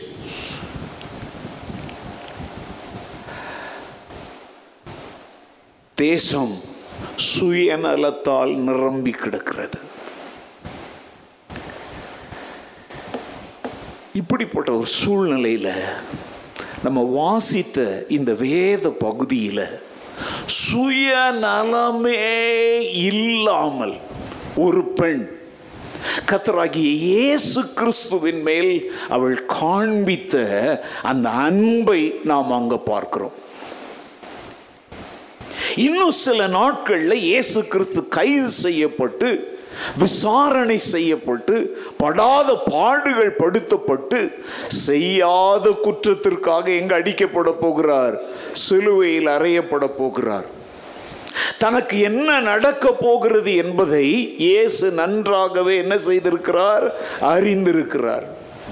இப்போ அவர் எங்க இருக்கிறார் தெரியுமா? குஷ்டரோகியா இருந்த சீமோன் என்பவனுடைய வீட்டில் தன்னுடைய சீடர்கள் தன்னை நேசிக்கிற மக்களோடு என்ன செய்கிறார்? ஒரு விருந்து அவன் வீட்டில் விருந்துக்கு கூப்பிட்டுருக்குறான் அங்கே இருக்கிறார். தன்னுடைய நண்பர்களோடு இயேசு மகிழ்ந்து கொண்டிருக்கிற அந்த நேரத்தில் அழையாத விருந்தாளியாக ஒரு பெண் உள்ள வரா. அவ கையில் என்ன இருக்குது? ஒரு பாட்டில். விலையே ஏற அது என்ன சொல்ற அது உள்ள என்ன இருக்குது? நளதம் என்னும் தைலம். என்னப்பா உத்தம? அதான் உத்தமான உண்மையான டூப்ளிகேட் இல்லாத ஒரிஜினல்னு அர்த்தம். அதை எதில் வச்சிருக்குது? வெள்ளைக்கல் பரணி. ஓகே அதான் இந்த சைனா குப்பி இருக்கு பார்த்தீங்களா? அது. அது வந்து அந்த அந்த அதாவது மார்பிள் ஒயிட்டுன்னு சொல்கிறோம் இல்லையா? அதில் ஊற்றப்பட்ட ஒரு விலையேற பெற்ற தைலத்தை எடுத்துட்டு வந்து அதை என்ன செய்கிறா சொல்லுங்க. அந்த வார்த்தையை தான் நான் விரும்புகிறேன் உடைத்து. பாருங்க. இது வந்து தான் அந்த குப்பிங்க. இப்போ நான் தண்ணி குடிக்கணும். இல்லை இந்த தண்ணியை ஊற்றணும் நான் என்ன செஞ்சேன் இப்போ? என்ன செஞ்சேன்? திறந்தேன். இப்போது அவள் அந்த குப்பியை திறக்கலை. அதை என்ன பண்ணுறா உடைச்சி அவர் மேலே என்ன செய்கிறா ஊத்துறா. நீங்கள் அதெல்லாம் அப்படியே உங்கள் கண்ணு முன்னால் காட்சியாக கொண்டு வாங்க. அவள் அதை அப்படி ஊற்றும் போது அங்கே இருக்கிறவங்கெல்லாம் சொல்கிறாங்கடா பைத்தியக்காரி என்ன பண்ணுறா இவா? இதை முன்னூறுக்கும் அதிகமான பணத்துக்கு விற்று யாருக்கு கொடுத்துருக்கலாமே? ஏழைகளுக்கு தருத்திரருக்கு கொடுத்துருக்கலாமே? அதனுடைய மதிப்பை அவங்களே சொல்கிறாங்க முன்னூறுக்கும் அதிகமான பணம். அப்படின்னு அர்த்தம் என்ன தெரியுமாங்க? அந்த காலத்தில் ஒரு மனிதன் ஒரு வருஷம் வேலை செய்து சம்பாதித்தா அவன் அதிகபட்சமாக எவ்வளோ சம்பாதிக்கலாம்? முந்நூறு பணம் சம்பாதிக்கலாம். ஒன் இயர்ஸ் வேஜ் இப்போ சிலர்லாம் உதாரணம் பார்த்தீங்களா? ரொம்ப ஏழ்மையான சம்பளமாக இருந்தால் நம்ம நாட்டில் இன்கம் டேக்ஸ்காரங்க கூட சொல்கிற பணம் எவ்வளோ சொல்லுங்கள் மூணு லட்சம். மூணு லட்சம் நீங்கள் சம்பாதிச்சிங்கன்னா அதுக்கு என்ன கிடையாது? டேக்ஸ் கிடையாது. சரி வா டேக்ஸ் இல்லாத சம் வருமானம்னே வச்சுக்கோமாங்க.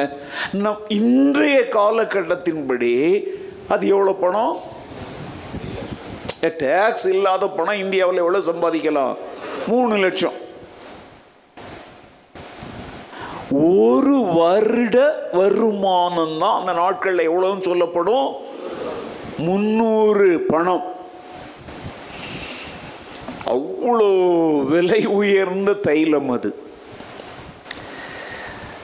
அவ வந்து தன்னுடைய அன்பை ஆண்டவருக்கு வெளிப்படுத்தும்படி அது அப்படியே அவருக்கு என்ன செஞ்சிட்டா? அவர் சிரசின்னா தலையின் மேல் என்ன பண்ணிட்டா? ஏங்க இப்படிப்பட்ட அன்பை நீங்கள் எங்கேயாவது அனுபவித்திருக்கிறீங்களான்னு எனக்கு தெரியாது.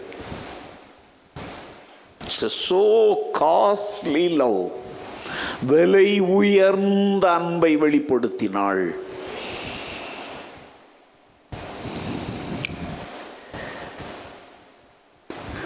உங்கள் குழந்தைங்களுடைய ரூம்குள்ளே போகிறீங்க பெட்டெல்லாம் நல்லா நீட்டாக அடுக்கி வச்சுருக்குது. கீழே குப்பெல்லாம் இல்லை. செல்ஃபெல்லாம் நல்லா சுத்தமாக இருக்குது. எல்லாமே நீட்டாக இருக்குது. நீங்கள் என்ன நினைக்குவீங்க ஓ ஏதோ தப்பு பண்ணியிருக்குது இந்த பிள்ளை. அதனால் நம்ம கண்ணில் மண்ணை தூவுறதுக்கு ரூமை சுத்தமாக வச்சுருக்கு அப்படின்னு நினச்சிட்டு என்னடா விஷயம்? அப்படின்னு கேட்குறீங்க உடனே அந்த குழந்தை சொல்லுதம்மா நான் எந்த தப்பும் செய்யலை. என் ரூமை நீங்கள் தினந்தோறும் வந்து வேலை செஞ்சு இடுப்பு ஒடிய கஷ்டப்படுறீங்க. நான் உங்களை நேசிக்கிறேம்மா. அதனால என் ரூமை நானே சுத்தம் பண்ணிக்கிட்டேன் அந்த பிள்ளை சொல்லிச்சுன்னா அது என்ன அன்பு? சுயநலம் இல்லாத அன்பு. அப்படி எந்த பிள்ளையாவது இன்னைக்கு சொல்லுதா? அப்படியே கலத்தி இப்படி தூக்கி எறியுது. ஒரு நாள் சாயங்காலம் அவங்க வீட்டுக்கார் அம்மா அம்மாவுக்கு சொல்கிறேன் வேலையிலிருந்து வரும்போது சில அழகான ரோஜா பூக்களை வாங்கிட்டு வர்றார். கொண்டாந்து டேபிளில் வைக்கிறாரு. நீங்கள் யோசிக்கிறீங்க அவருக்கும் பர்த்டே இல்லை நமக்கும் பர்த்டே இல்லை. இன்றைக்கி நம்ம மேரேஜ் டேயும் இல்லை. இன்னைக்கு ஒரு ஸ்பெஷலும் இல்லை. இந்த ஆளுக்கு என்ன ஆச்சு எதுக்கு ரோஜா பூ ரோஜா பூவோ மல்லிகை பூவோ என்ன இளவோ நீங்கள் அதை ஞாபகம் வச்சுக்கோங்க. நான் ரொம்ப டீசெண்டாக சொல்கிறேன் உடனே நீங்கள் அவர் ஆச்சரியமாக பார்த்து என்னாச்சு? ஏன் ரோஜா பூ வாங்கிட்டு வந்திருக்கிறீங்க? இன்னைக்கு ஒன்றும் ஸ்பெஷல் இல்லையே. உடனே அவர் சொல்கிறாரு ஒன்றும் ஸ்பெஷல் இல்லை. உன்னை நான் நேசிக்கிறேன். அதனால இதை வாங்கிட்டு வந்தேன்னு அவர் சொன்னால் உங்களுக்கு எப்படி இருக்கும்? இது வரைக்கும் யாரும் அப்படி சொல்லியிருக்க மாட்டாங்க. ஆனால் அப்படி சொன்னால் உங்களுடைய இருதயம் எப்படி இருக்கும்? ஆ என் கணவன் எவன் மேலே எவ்வளவு சுயநலம் எந்த காரணமும் இல்லை. அவர் வாங்கிட்டு வந்ததுக்கு எது ஒன்று தான் காரணம்? நான் உன்னை நீங்கள் இந்த டிசம்பர் பதினாலு என்னது, பிப்ரவரி பதினாலாம் தேதி லூஸுங்க கொடுக்குறீங்களே அந்த ரோஸை பற்றி நான் சொல்லலைங்க. இது வந்து மார்ச் மாதத்தில் நடக்கிற ரோஸு. அவர் சொல்கிறார் ஒரு காரணமும் இல்லை. ஐ லவ் யூ நான் உன்னை நேசிக்கிறேன். அதனால இந்த பூவை உனக்கு வாங்கிட்டு வந்தேன்னு அவர் சொன்னார்னா அப்படியே அதிர்ந்துட மாட்டிங்களா? சும்மா அதிர்து இல்லைன்னு சொல்ல மாட்டிங்களா? ஏன்னா அந்த அன்புல அ- அவர் வாங்கிட்டு வந்த பூவில் என்ன இருக்குது? சுயநலம் இல்லை அன்பு இருக்குது. யோசித்து பாருங்க நான் சொல்கிறேன் இந்த உதாரணங்களெல்லாம் கொஞ்சம் நடைமுறை வாழ்க்கைக்கு கொண்டு வாங்க. எதிர்பார்ப்புகள் இல்லாத சுயநலமற்ற தூய்மையான அன்பைத்தான் வேதம் அகாப்பே என்கிற வார்த்தையை சொல்லுகிறது. அதில் நிபந்தனைகள் கிடையாது எதிர்பார்ப்புகள் கிடையாது. ஆனால் இன்னைக்கு நிறைய பேர் நிறைய காரியங்களை செய்வாங்க. ஆனால் அதன் பின்னால் என்ன இருக்கும் ஒரு இன்னைக்கு ஒரு குழந்தை பிறந்தா பேர் வைக்கிறதுக்கு ஒரு விருந்து போட்டு அன்னைக்கு ஒரு அமர்க்களம் பண்ணுறாங்க ஏன் தெரியுமா? இவங்க அவங்க சொந்தக்காரங்க பிள்ளைக்கு பேர் வச்ச போது மொய் எழுதியிருப்பாங்க. அதெல்லாம் கலெக்ட் பண்ணணும். காது குத்துவாங்கங்க. அதுவும் தாய் மடியில் வச்சு தான் குத்தணுமா? அதுக்கு அந்த தாய் மாமனுக்கு எவ்வளோ செலவாகும் தெரியுமா? மடியில் சும்மா உட்கார வச்சா பரவாயில்ல. அதுக்கு காதணி விழா. ஏன்னா நீங்க இதோ மாதிரி நிறைய பேருக்கு அந்த ஊர்ல செஞ்சிருப்பீங்க. இப்போ அதெல்லாம் வட்டியும் முதலுமா என்ன செய்யணும்? இத மாதிரி ஒரு பொம்பளை பிள்ளை பெரிய பிள்ளை ஆயிடுவான் உடனே அதுக்கு பூ புனித நீராட்டு விழான்னு கார்டு அடிச்சு ரேடியோ போட்டு ஊரை கூட்டி சோ சும்மா வாங்க. பழமொழி சொல்லுவாங்க சோழியன் கை சும்மா ஆடாதுன்னு. இன்னைக்கு நீங்க காடு அடிச்சு வைக்கிற ஒவ்வொரு நிகழ்ச்சியிலையும் நீங்கள் கொடுத்ததை பல மடங்கு வட்டியும் முதலுமா திரும்ப வாங்குறதுக்கு தாங்க செய்றீங்க. சுயநலம். ஒரு கல்யாணத்துக்கு போற ஒரு கிஃப்ட் கொடுக்குறியா? அன்பினால கொடு. உன் வீட்டு கல்யாணத்துக்கு அவங்க செய்யாம போனாலும் வராமற் போனாலும் அது ஒரு மேட்ரே இல்லை. நான் நேசித்தேன் அதனால கொடுத்தேன் நீ கொடுக்குற தெரியுமோ? அதுதான் அன்பு. நம்ம சர்ச்சில் ஒருத்தர் இருந்தார். அவர் ரொம்ப வெக்கம் இல்லாமல் எல்லாரும் முன்னாடி சொன்னார். ஒரு கல்யாணத்துக்கு போனால் முதல்ல சமைக்கிற இடத்துல போ பாரு பார்ப்பாராம் என்ன சொன்னா என்ன சொல்லுவார்? சிக்கன் அப்படின்னா எவ்வளோ இரநூறுபா எவ்வளவு இல்லை அது க ஆட்டுக்கறிக்கு அப்புறம் ஒருவேளை அங்கே வந்து மட்டன் பிரியாணினா முய் எவ்வளோ எழுதுவாராம்? அதை விட நீ ஹோட்டலில் போய் சாப்பிட்டு போயிருக்கலாமப்பா. மக்கள் பாருங்க சிக்கன் பிரியாணினா மொய்யினுடைய அளவு கம்மி. மட்டன் பிரியாணின்னா ஏங்க குடும்பத்தில் அஞ்சு பேர் போகிறீங்க நீ மட்டன் பிரியாணி வெளியே ஹோட்டலில் போய் சாப்பிட்டு அதுலேயும் டிப்ஸு அது இதெல்லாம் வச்சா ஒரு அஞ்சாயிரரூபா ஆறாயிரரூபா தீட்டிடுறான் பெரிய ஹோட்டலுங்களில். இங்கே ஐநூறுரூபா கொடுத்துட்டு அஞ்சு பேர் மூக்கு முட்டை தின்னுட்டு வர்ற. உன் சுயநலத்தை பார்த்தியா?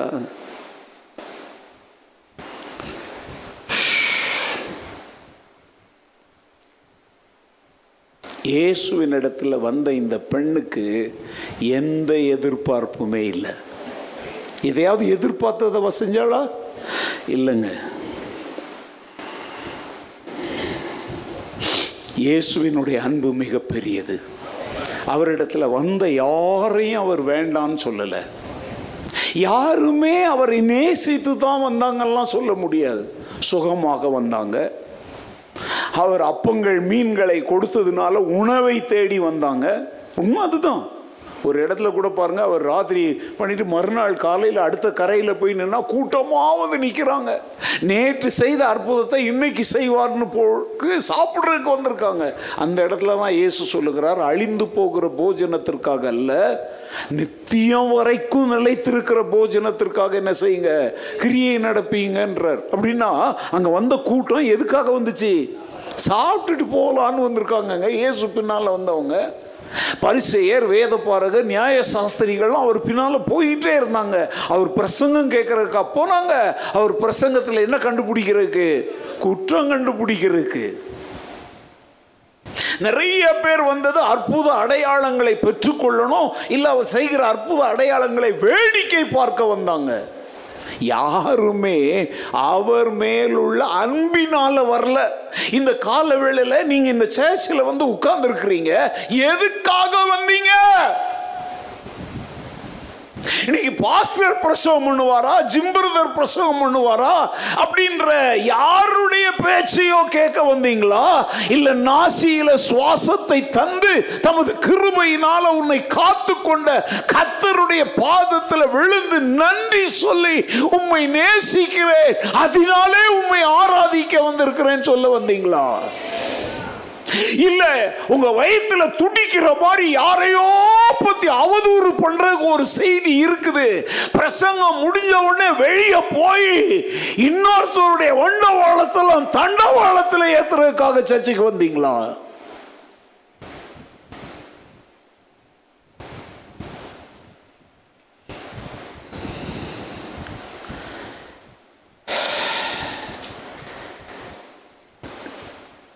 தன்னை சிலுவையில் அறையும் பொழுது இவனை அகற்றும். இவன் எங்களுக்கு வேண்டாம். எங்களுக்கு பரபாஸ் தான் வேணும்னு இந்த ஜனங்கள் சொல்லுவாங்கன்னு இயேசுக்கு தெரியும். தெரிந்தும் அந்த நன்மைகளுக்கு இயேசு அந்த மக்களுக்கு இயேசு என்ன செய்தார்? நன்மைகளை செய்தார். ஏன்னா அவருடைய அன்பு என்ன அன்பு? சுயநலமற்ற அன்பு. கரங்களை உயர்த்துறாமேன்னு சொல்லுங்கள் அவரை சிலுவையில் அறைந்தாங்களே. அவங்களுக்காக கூட இயேசு என்ன சொன்னார்? பிதாவே ஏன்? தன்னலம் கருதலைங்க. அவர்கள் ஏன்னா அவங்களுக்கு அந்த பாவத்தை ஆண்டவர் மன்னிக்காம போனால் அவங்க நிலைமை என்ன ஆயிருந்திருக்கும்? குற்றமற்ற ரத்தத்தை நான் காட்டி கொடுத்தேனேன்னு சொன்னவன். என்ன செய்து செத்தான்? நாண்டு கொண்டு செத்தான். அப்படின்னா குற்றமற்ற ரத்தத்தை சிந்தினா மற்றவங்க கதியெல்லாம் என்ன ஆயிருக்கும்? அதனால தான் இயேசு கேட்கிறார் பிதாவே இவர்களுக்கு? ஏன்னா அவர் நலனை விட அந்த மக்களுடைய நலன் மேல் அவர் அக்கறை உள்ளவராயிருந்தார் இயேசு உயிர் தெழுந்தாருங்க. சீசர்கள்லாம் கூடியிருக்கும்போது பேதுருவை பார்த்து ஆண்டவர் கேட்குறாரு யோனாவின் குமாரனாகிய சீமோனே நீ என்னிடத்தில் எத்தனை முறை கேட்டார்? ஏங்க மரம் மண்டைக்கு புரியல. இப்போ அதெல்லாம் விளக்கம் சொல்ல நேரம் இல்லை.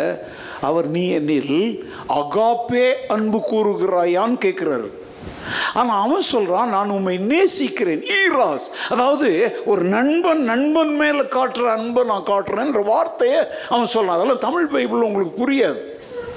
ஆண்டவர் கேட்கிறார் எந்த எதிர்பார்ப்பும் இல்லாமல் எந்த தியாகமும் செய்யக்கூடிய எனக்காக உன் உயிரையே கொடுக்கக்கூடிய ஒரு அன்பை நீ என் மேல வச்சிருக்கிறியான்னு கேட்கிறாரு. அவன் கேஷுவலா டு யூ லவ் மீ அப்படின்னு ஒருத்தர் கேட்குறாரு. ஐ லைக் யூ அப்படின்னு சொல்றாங்க. எங்க லைக் பண்றது வேற லவ் பண்றது வேற. நான் சொல்ற லவ் இந்த ஒளிஞ்சிக்கிட்டு பஸ் ஸ்டாண்ட் அந்த லவ் நான் சொல்லல. உயிரை கொடுக்கும் அன்பு. பாருங்க ஒரு முறை ஆண்டவர் கேட்டாரு. மூணு முறைங்க. இன்னைக்கு நம்மள பலர் இடத்துல ஆண்டவர் பல முறை என்னை நேசிக்கின்றாயா? கல்வாரி காட்சியை கண்ட பின்னும் நேசியாமல் இப்படி ஒரு பாட்டை பாடினாதான் அந்த சோகமான பாட்டை கேட்ட உடனே உண்மை நேசிக்கின்றேன் நான் அப்படின்னு பாடுறோம். அன்ப ஏலம் போட்டு பல முறை கேள்வி கேட்டு தான் உங்ககிட்ட அந்த அன்பை கேட்க வேண்டி இருக்குது அப்படின்னா உன் அன்பு சுயநலம் உள்ளது. அன்பு கேட்டு கொடுக்க கூடாதுங்க. கேட்காமல் கொடுப்பது தான் அன்பு.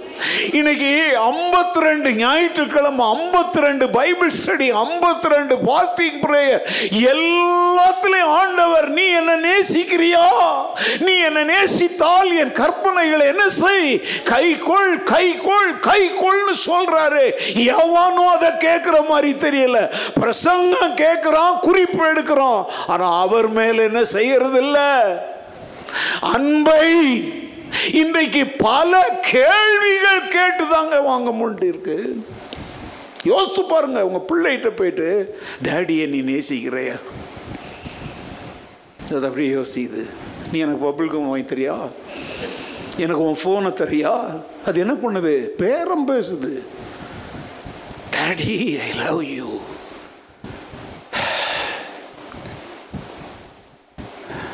ஜிம்முனுடைய குழந்தைங்க அப்பப்போ வந்து இப்போ புதுசாக வளர்கிறாங்களே கற்றுக்குறாங்க என்கிட்ட வந்து அவங்க எங்கள் வீட்டுக்கு வந்துட்டு போகும்போதோ இல்லை வந்து ஹக் அப்படின்னு சொல்கிறாங்க உடனே அவங்க வந்து என் காலை அப்படி கட்டி பிடிச்சிட்டு அப்படி நிற்கிறாங்க உடனே அபிகையில் அப்படி செஞ்ச உடனே ஜெதிதியாவும் என்ன பண்ணுறான் தெரியுமா? அவளை அப்படி தள்ளி விட்டுட்டு அவன் என் காலை கட்டி பிடிச்சிக்கிறான். நான் இதை மனித உணர்ச்சிகளோடு சொல்லலைங்க. அதுங்களுக்கு அது என்னன்னு கூட தெரியாது. தாத்தாவையோ பாட்டியையோ சில சமயத்தில் பாஸ்டர் அம்மாவோ அவங்க அப்படி செய்ய மாட்டுறாங்க அவங்க சொல்கிறாங்க பாரு நான் என்னதான் பண்ணாலும் என்னையே ஹக் பண்ண மாட்டேங்குது. ஏங்க ஆண்டவர் கூட இந்த காலவெளியில் நீயாக வலிய சென்று அவர் உன்னை ஆசீர்வதிச்சாரோ ஆசீர்வதிக்கலையோ? இந்த வாரம் உனக்கு நன்மை நடந்துச்சோ நடக்கலையோ? இந்த காலவெளியில் ஆண்டவரே நான் உம்மை நேசிப்பதற்கு எந்த காரணமும் இல்லை ஆண்டவரே. எந்த சுயநலமும் இல்லை ஆண்டவரே. நீர் நேசிக்கப்படுவதற்கு பாத்திரராய் இருக்கிறீர். நீர் என் ஆத்தும நேசர். உம்மை நான் நேசிக்கிறேன் சொல்லி இந்த கால விழல் இந்த ஆலயத்துக்குள்ள வந்ததிலிருந்து ஒரு முறையாவது அவரை பார்த்து நீ சொன்னியா? ஆராதனைன்னு பாட்டு பாடுறாங்க. ஏதோ சில வார்த்தைகளை சொல்றாங்க. நீ ஏதாவது மாறுத்தரம் சொல்றியா? யாருடைய வற்புறுத்தலுமே இல்லாம உன் உள்ளத்தின் ஆழத்திலிருந்து உண்மை நேசிக்கிறேன் ஆண்டவர். ஐ லவ் யூ லார்ட் வாயில வருதா? இன்னைக்கு ஆராதனை உயிரா இல்லைன்னா மியூசிக்னால இல்ல மைக்னால இல்ல ஓ இருதயம் கல்லா இருக்குது. ஆண்டவர் மேல் உள்ள அன்பு வெளியே வராததுனால தான் ஆராதனை உனக்கு தூக்கம் வருது. ஆராதனையில எழுப்பு நான் சொல்றேன் போ ஆராதனை எழுப்புதலுக்காக செய்யறது ஆண்டவர் மேல் உள்ள அன்பை வெளிப்படுத்துவதற்காக செய்வது ஆராதனை. எவனாவது ஆராதனையில எழுப்புதல் வருதுன்னு சொல்றான்னா அவன் உன்னை திசை திருப்புறான். நான் சொல்றேன் எழுப்புதல் என்ப தெரியுமா? ஆண்டவர் மேல் அன்பு இல்லாம செத்து கிடக்கிற இருதயம் அவருடைய அன்பால் நிரம்பி வழிஞ்சி வார்த்தையால கண்ணீரால துதியால ஸ்தோத்திரத்தால் அவரை நோக்கி நீ கரங்களை விரிக்கிறிய அதுக்கு பேர் தான் ஆராதனை. சும்மா அங்கேயும் இங்கேயும் ஒரு பனியனை போட்டுக்கிட்டு ஆடிக்கிட்டு ஓடிக்கிட்டு வலிப்பு வந்தவன் மாதிரி பண்றது இல்லை ஆராதனை.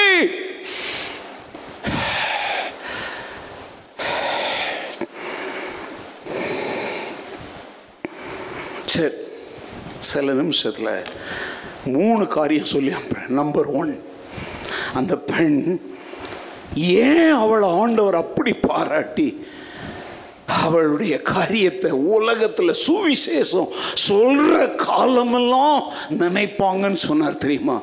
பாயிண்ட் நம்பர் ஒன் இயேசுவின் மேல் உள்ள தன்னுடைய அன்பை வெளிப்படுத்த ஒரு வழியை அவள் கண்டுபிடித்தாள். She found a way to demonstrate his her love to Jesus.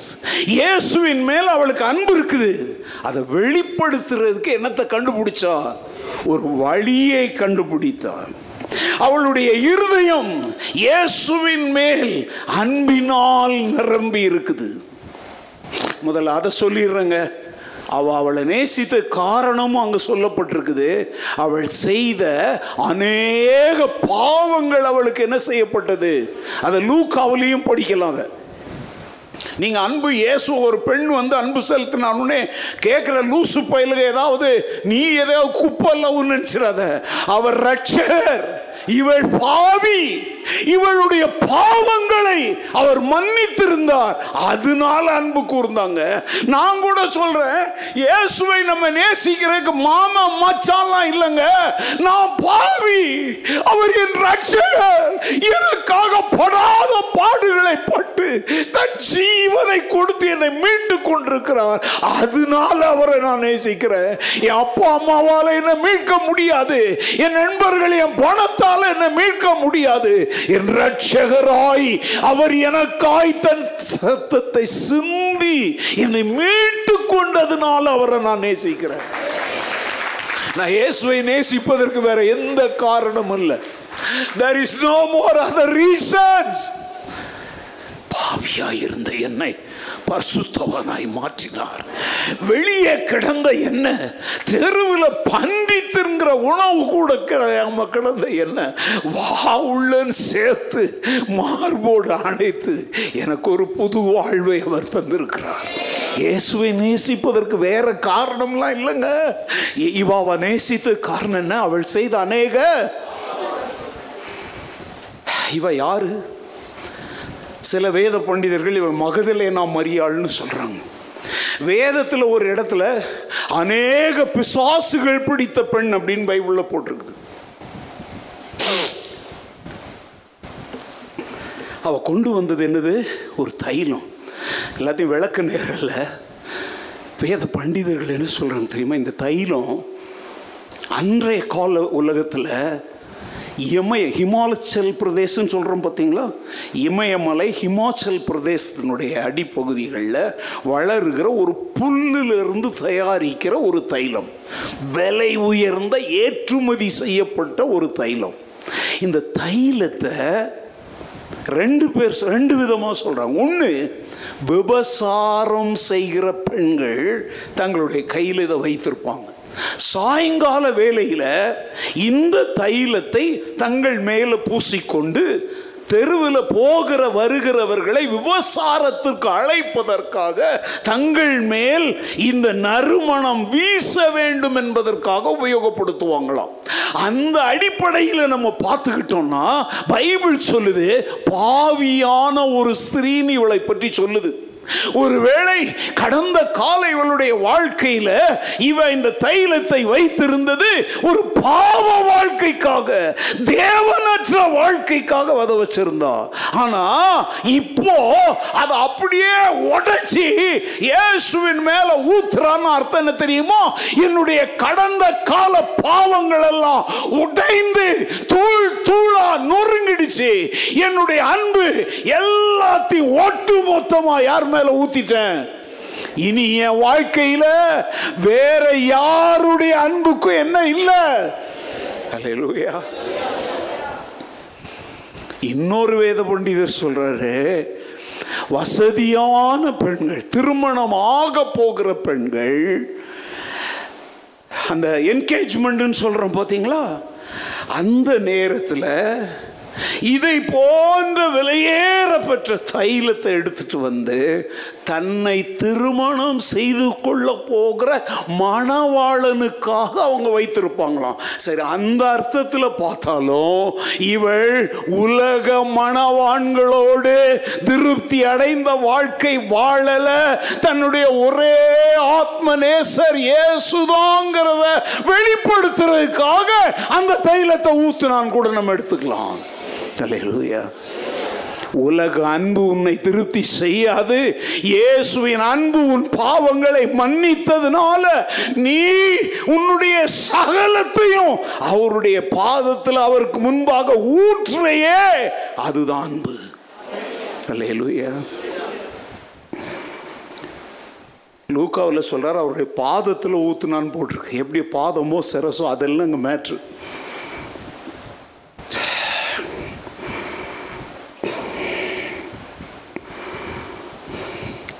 அவன் அந்த பாட்டிலை ஊத்துனான் இன்றைக்கி நம்ம கையில் பாட்டில் இல்லை. வெள்ளைக்கல் பரணி இல்லை. அந்த விலையேறப்பெற்ற தைலம் நம்ம இருதயம். அது என்னவான் என்னன்னு எனக்கு தெரியாது. அது பணமா பாசமா பொருளா உலக நேசமா? விடவே முடியாத ஏதோ ஒன்றா? அதை இருதயங்கிற பாட்டிலிருந்து எடுத்து இயேசுகிட்ட ஊத்திட்டேன்னா உன் இருதயம் அவருக்காக அது காலியாக்கப்படுகிறது. அதுக்குள்ள இருந்ததெல்லாம் வெளியே போயாச்சு. இனி அந்த இருதயத்தில் யார் வந்து குடியிருக்கலாம்? ஏசு வந்து குடியிருக்கலாம். இந்த காலவெளியில் உன் இருதயத்தை ஆண்டவருக்காக காலி செய்துட்டு ஆண்டவரே உள்ள வாங்க. நீங்க என் மணவாளனாக என் ஆத்ம நேசராக என் எஜமானாக என் மனவாழனாக உள்ள வாங்கன்னு அழைப்பதற்கு ஏதுவாக உன்னுடைய அன்பை வெளிப்படுத்துவதற்கு ஒரு வழியை கண்டுபிடிப்பியா? எங்கள் அன்பை சும்மாலாம் வெளிப்படுத்த முடியாது. ஒரு தொடுதல். எத்தனை வழிகள் இல்லையா? ஒரு தோளில் கையை போடுறோம். ஒரு ஹக் ஒரு கிஸ் ஒரு கிஃப்ட் உலக பிரகாரமாக நான் சொல்கிறேன் நான் கேட்குறேன் நீ இயேசுவை கடைசியாக எப்போ முத்தமிட்ட? நீ முத்தமிட்டிருப்ப ஆனால் அது யூதாசுடைய முத்தமாக இருந்திருக்கும். ஆனால் ஆண்டவர் எதிர்பார்க்குற முத்தம் என்ன தெரியுமா? அன்பின் முத்தத்தை எதிர்பார்க்குற நீ ஆண்டவரை கட்டி அணைத்து கொண்டியா? எப்போ அணைத்து கொண்ட கடைசியா? நான் எப்படி அவர் ஆவிய அதெல்லாம் உன் உள்ளத்தின் எண்ணங்கள்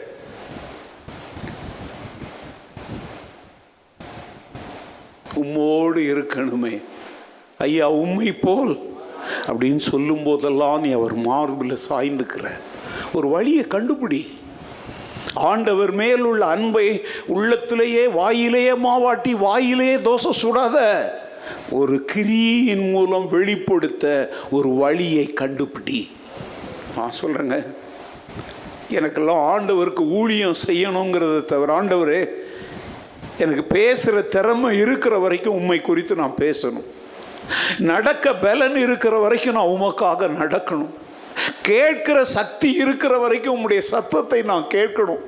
பார்க்கிற சக்தி இருக்கும் வரைக்கும் உடைய வேதத்தை நான் தியானிக்கணும்னு சொல்கிறேன் பார்த்தீங்களா இதை தவிர என்னால் அவருக்கு என்ன அன்பை காட்டுறதுன்னு எனக்கு தெரிலங்க என் சரீரம் நாளுக்கு நாள் கொஞ்சம் கொஞ்சமாக அழிஞ்சாலும் அது என் மனைவி பிள்ளைகள் யாருக்காகவும் அழியக்கூடாது ஆண்டவரே. அது உமக்காக அழியணும். கேட்டகோம்ஸ் ரத்த சாட்சிகள் புத்தகங்களை படிக்கிறீங்களா? எமில் ஜெபசிங் அண்ணன் புஸ்தகத்தை படிங்க. உள்ளம் உருகும். இவங்கெல்லாம் இயேசுவின் மேல் உள்ள தங்களுடைய அன்பை ஊற்றுவதற்கு ஒரு வழியை கண்டுபிடித்தவர்கள். நம்பர் ஒன் நம்பர் டூ அவளுடைய அன்பு முழுமையானது. என்னது? ஏன் ஏன் முழுமையானதுன்னு சொல்கிறேன்னா இங்கே பாருங்களேன் அதை அப்படியே திறந்து இப்போ நம்ம இன்னைக்கு காலைல சென்ட் அடிச்சிருப்பீங்க அப்படி அப்படி அடிச்சுட்டு மீதியை வச்சுட்டு வந்துட்டீங்க. அவள் கூட தொட்டு இப்படி ஸ்ப்ரிங்கிள் பண்ணி விட்டுருக்கலாம். இல்லை கையில் இப்படி கொஞ்சம் தொட்டு அவர் மேலே தேய்ச்சிருக்கலாம். இல்லையா? ஆனால் அவள் என்ன பண்ணான் டோட்டலாக ஊற்றிட்டாங்க அங்கே இருக்கிறவங்க லூஸு பைத்தியம் கூட நினச்சிருக்கலாம். நான் சொல்லட்டா ஆண்டவர் மேலே நாம் அன்பு செலுத்தும் பொழுது இந்த உலகம் நம்மளை பார்த்து பைத்தியக்காரங்க ஏசு ஏசுன்னு அலையிறாங்க. நேரம் உழைப்பு பணம் கொண்டு போய் இயேசுக்காக என்ன செய்கிறாங்க கொட்டுறாங்க. நீ வந்து உன் பணத்தை கொடுக்குறப்பா. நீ ஊழியம் செய்ய போற வீடு விசிட்டிங் போற சிலுவை தியான கூட்டத்துக்கு போற. ஏன் காலையில தானே சர்ச்சுக்கு போயிட்டு வந்தீங்க? இப்போ என்ன சாயங்காலம் ஒரு கூட்டம்? நீ சொல்ற ஒரே பதில் என்ன தெரியுமா? நான் இயேசுவை நேசிக்கிறேன். ஏன் உன் வருமானத்தில் இவ்வளோ பகுதியை கொண்டு போய் சபை ஊழியம் கொடுக்குற? நீ சொல்லு எனக்காக ஜீவனையே கொடுத்தவருக்கு நான் கொடுப்பது கொஞ்சம். இந்த கொஞ்சத்தை கொடுத்தாவது அவர் மேல நான் வச்சிருக்கிற அன்பை என்ன செய்யறேன் காட்டுறேன். அவர் என்ன ஆசீர்வதிப்பார். நிறைய ஊழியக்காரங்க சொல்றபடி நூறு மடங்கு ஆசீர்வதிப்பார். முன்னூறு மடங்கு ஆசி இல்லைங்க. இனி அவர் ஒரு மடங்கு ஆசீர்வதிக்கலைனாலும் பரவாயில்ல. அவர் மேல் இருக்கிற அன்பை வெளிப்படுத்துவதற்கு என்னால் இயன்றதை நான் செய்வேன். ஹalleluya பொருத்தனை ஜெபம்லாம் பண்ணாத கள்ள ஊழியக்காரன் சொல்லி தருவான். ஆண்டவரே எனக்கு ஒரு வீட்டை நீர் கட்டி தந்தால் அந்த ஊழியத்திற்கு நான் ஒரு லட்சம் ரூபாய் கொடுக்குறேன். ஒரு சர்ச்சை கட்டி கொடுக்குறேன். எங்க ஆலயத்துக்கு ஒரு ஃபேன் வாங்கி கொடுக்குறேன். தயவு செய்து இயேசுநாதரோட பேரம் பேசாத. நீங்க இதை செஞ்சா நான் உங்களுக்கு இதை செய்வேன் அப்படின்னா அன்பு வியாபாரம். அது முழுமையான அன்பு அல்ல. நீ செய்யறத நீ செய்ய. உனக்கு அவர் என்ன செய்ய வேண்டும் என்பதை அவர் அறிந்திருக்கிறார். முழுமையாய் பரிபூரணமாய் கொஞ்சம் கூட ஏன் அப்படி செஞ்சா தெரியுமாங்க? அந்த பாட்டிலை திறந்து ஊத்திட்டு அந்த பாட்டிலை பத்திரமா வச்சா அது வேற ஒருவனுக்காக அதில் திரும்பவும் என்னத்தை ஊற்ற வாய்ப்பு இருக்குது? தைலத்தை ஊற்ற வாய்ப்பு இருக்குது. நான் சொல்கிறேன் என் சரீரம் என் ஆத்துமா நான் ஆண்டவருக்கு அர்ப்பணித்ததுக்கு அப்புறம் அது வேற யாருக்கும் பயன்படக்கூடாது. அதனால அந்த கால பக்தர்கள் எழுதினாங்க என்னை ஜீவ பலியாய் ஒப்புவித்தேன் ஏற்றுக்கொள்ளும். கடைசி காரியம். ஆண்டவரே சொல்றார் எட்டாவது வசனத்தில் அவள் தன்னால் இயன்றதை செய்தாள். She hath done what she can நேராயிடுச்சு நம்ம போக போகிறோம் இந்த வார்த்தையை நல்லா கவனிங்க. நல்லா கவனி ஓ சக்திக்கு மிஞ்சி உன்னை கசைக்கு பிழிஞ்செல்லாம் ஆண்டவர் உன்ட்ட எதையுமே கேட்கல. தீ குண்டத்தில் இறங்கு. எனக்காக முள் படுக்கையில் படுத்துக்கோ. உன்னை சவுக்கால அடிச்சுக்கோ. மொட்டை அடிச்சுக்கோ. உன் உடம்ப புண்ணாக்கு அப்படின்லாம் உங்ககிட்ட அன்பை வெளிப்படுத்தும்படி கேட்பதற்கு என் ஆண்டவர் ஒரு ராட்சதன் அல்ல. அவர் உன்னை நேசிக்கிற உன் தகப்பன். உன்னால செய்ய முடியாத ஒன்றை செய்தே தீரணும்னு உன் கழுத்தை பிடிச்சி நெரிக்கிற ஒரு தெய்வத்தை நீ ஆராதிக்கல. உன் நிலைமை அவருக்கு தெரியும். உங்ககிட்ட என்ன இருக்குதுன்னு அவருக்கு தெரியும். அந்த இருக்கிறதுல என் மேல் உள்ளவனுடைய அன்பை என்ன செய்ய? காட்டு. இருபத்தி நாலு மணி நேரம் எல்லாருக்கும் தானே ஆண்டவர் தந்திருக்கிறாரு. ஜெபம் பண்ண நேரம் இல்லை பைபிள் படிக்க நேரம் இல்லை ஊழியம் செய்ய நேரம் இல்லைன்னு சொல்கிறேன்னா அப்போது நீ அவரை ஏமாத்துறன்னு அவருக்கு தெரியுமா தெரியாதா? ஏன்னா மற்ற எல்லாத்துக்கும் நேரம் இருக்குது. ஆண்டவருக்கு நேரம் இல்லை அப்படின்னா உன்னால் இயன்றதை நீ என்ன செய்யலை? செய்யலை. திங்கக்கிழமை வேலைக்கு புறப்பட்டதுலேருந்து சனிக்கிழமை இரவு வீடு திரும்பும் வரைக்கும் பேச்சு மூச்சு உணவு உடை போக்கு வரத்து பாதுகாப்பு எல்லாத்தையும் தந்தார்ல. இந்த கத்தருடைய நாளில் அவருடைய வீட்டில் வந்து உட்காருனா எனக்கு அதுக்கு நேரம் இல்லை எனக்கு உழைப்பு இருக்குது வேலை இருக்குது அது இருக்குது சாவு இருக்குது அது இருக்குன்னு சொல்கிறேன்னா உன்னால் இயன்றதை நீ என்ன செய்யலை? அப்படின்னா உன் அன்பு என்னது? சுயநலமானது. அடிக்கடி ஒரு வார்த்தை சொல்லுவேன். எழுதி வச்சிருக்கிறேன். ஒரு நாள் ஆண்டவருக்கு முன்னால் நான் நிற்க போகிறேன் அது எவ்வளவு சீக்கிரம்னு எனக்கு தெரியாது. சீக்கிரமாக இருந்தால் ரொம்ப சந்தோஷம். அவர் முன்னால் நான் நிற்கும் போது உனக்காக நான் மறித்தேனே எனக்காக நீ என்ன செய்தாய்? அப்படின்னு ஒரு கேள்வியை கேட்குறார். ஆண்டவரே உமக்காக என் உயிரை கொடுத்தே நான் உழைச்சேன்லாம் பெருமை பேசலாம் என்னால் முடியாது. அண்டவரே எனக்கு ரொம்ப உடம்புல பிரச்சனை கஷ்டம் வியாதி பல பாடுகள் பட்டதுனால நான் படுத்தே கிடந்த ஜபம் ஜெபம் பண்ணேன். என்னால் ஒன்றும் உங்களுக்காக செய்ய முடியலைன்னு கேவலமாக நிற்கவும் நான் விரும்பலை. நான் என்ன சொல்ல விரும்புவேன் தெரியுமாண்டவரே நான் ரொம்ப செஞ்சேன்னு பெருமைப்படவும் என்கிட்ட ஒன்றும் இல்லை. ஒண்ணுமே செய்யலன்னு சோம்பேறித்தனமாகவும் நான் நிற்கலாண்டவரே என்னால் இயன்றதை நான் உமக்கு செய்தேன். இன்னைக்கு காலையில் இந்த பிரசங்கத்தை நான் பண்ணிட்டு இருக்கேன் தெரியுமாங்க? இதுவே ஆண்டவருக்கு தெரியும். என் மகன் தன்னால் இயன்றதை எனக்காக செய்து கொண்டிருக்கிறான்னு சொல்லி. என் குரல் எல்லாத்தையும் உங்களுக்கு தெரியும். இப்போ நான் என்ன விதமான ஒரு குரல்ல பேசிட்டு இருக்கிறேங்கிறதே என்னால் இயன்ற பலனை கொண்டு என் ஆண்டவருடைய சத்தியத்தை பேசுறேன்னு சொல்லி நீங்க எனக்கு சாட்சி கொடுக்க வேண்டாங்க. என் ஆண்டவர் என்னை குறித்து சாட்சி கொடுப்பார். அல்லேலூயா நீ அதை செய்றியா? உன்னால் இயன்றதை செய்ய வேண்டிய நேரத்தில் நீ செய்றியா? அதுதான் அன்பு. ஆண்டவர் உண்டு அழுத கொண்டு வா இதை கொண்டு வா. எனக்காக ஒரு கோடி கொடு பத்து கோடி கொடுலாம் அவர் கேட்கல உன்னால் இயன்றதை செய். ஒரு வினாடி நம்ம ஜெபிக்க போகிறதுக்கு முன்னாடி உங்களையே நீங்கள் கேட்டுக்கோங்க. இயேசுவுக்காக எப்போதாவது எதையாவது நான் செஞ்சுருக்கிறேன்னா நீ காலையில் போட்ட காணிக்க அதை கேட்கலாண்டு அதை பற்றி விட்டுரு. அது உண்மையிலே நம்ம உண்மையிலே நம்முடைய வருமானத்துக்கு தக்கதாக போட்டோமா? இல்லை. அதெல்லாம் ஆண்டவர் இப்போ இங்கே காணிக்க கால்குலேட்டர் வச்சு பார்த்துக்கிட்டு இருக்கல. அவர் அன்பை பற்றி பேசுகிறாரு நீ எதை யோசிக்கிற? நான் இன்னைக்கு ஐநூறுரூபா காணிக்க போட்டேன். நீ அதை பற்றி யோசிச்சுட்டு இருக்கிற. இன்னைக்கு பிச்சை எடுக்கிறவங்க கூட கூகுள் பே ஃபோன்பே என்னது? ஸ்கேன் கோடு வச்சு பிச்சை எடுக்கிறான். எவ்வளோ பேர் போடுறாங்க? நீ கூட அதை மாதிரி இன்னைக்கு போட்டிருக்கலாம். அதை பற்றி பெருமை பாராட்டாத. இப்போதாவது நீ அவர்கிட்ட வந்து உடைந்த உள்ளத்தோடு ஆண்டவரே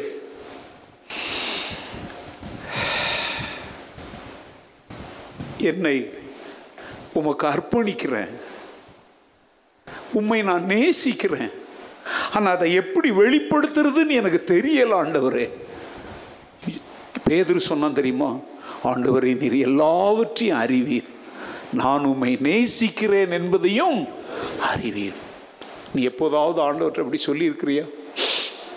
நான் சொல்கிறேன் ஆண்டவற்றை எத்தனையோ முறை சொல்கிறேன் ஆண்டவரே ஐ கனாட் ப்ரூவ் இட் என்னால் நிரூபிக்கலாம் முடியாது ஆண்டவரே. ஆனால் நான் உம்மை நேசிக்கிறேன் என்பதை நீர் அறிவீர். ஏங்க நான் சொல்லக்கூடாது. அவர் அறிவீர்னு சொல்கிறோம் அப்படின்னாலே அது ஒரு தைரியமான அன்பு. சும்மா ஏமாத்தலாம் முடியாதுல்ல? அவர் சொல்லுவார்ல ஏய் நான் அறிஞ்சிருக்கிறேன். உன் கிரியைகளை நான் அறிந்திருக்கிறேன். நீ உயிர் உள்ளவன் என்று பெயர் கொண்டிருந்து யாராயிருக்கிறாய் ஆதியில கொண்டிருந்த அன்பை நீ என்ன பண்ணிட்ட? அப்படி சொல்ற ஆண்டவர்கிட்ட வந்து ஆண்டவரே நான் உம்மை நேசிக்கிறேன் என்பதை நீர் என்ன செய்வீர்? இந்த காலவெளியில் உங்களால் எத்தனை பேரால் சொல்ல முடியும்? நான் ஆண்டவரை நேசிக்கிறேன். என் பாஸ்டர் என்னை குறித்து சாட்சி கொடுக்க முடியாது. என் புருஷன் மனைவி என் கூட இருக்கிறவங்க அவர் மேலே வைத்திருக்கிற அன்பை குறித்து சாட்சி கொடுக்க முடியாது. ஆனால் நான் அவரை நேசிக்கிறேன் என்பதை அவர் சாட்சி கொடுப்பார். இல்லையா தன்னால் எல்லாரும் எழுந்திருப்போம். மூன்று காரியங்களை சொன்னேன். இயேசுவின் மேல் உள்ள அன்பை வெளிப்படுத்துவதற்கு ஒரு வழியை கண்டுபிடித்தாள். அவர் மேல் தன்னுடைய முழுமையான அன்பை காண்பித்தாள். தன்னால் இயன்றதை செய்தாள். ஆண்டவரே இந்த பெண்ணை போல இந்த கல்வாரி சிலுவை பாடுகளை தியானிக்கிற இந்த நாட்களிலே அவள் உம்முடைய மரணத்திற்கும் அடக்கத்திற்கும் ஏதுவாக அந்த தைலத்தை ஊற்றி தன் அன்பை வெளிப்படுத்தினது போல காலவெளியில் எனக்காக பாடுபட்ட என் ரட்சகர் மேல் உள்ள என்னுடைய அன்பை வெளிப்படுத்த என்னால் இயன்றதை செய்ய என்னை அர்ப்பணிக்கிறேன். அந்த ஜெபத்தோடு நாம் கடந்து செல்வோம்.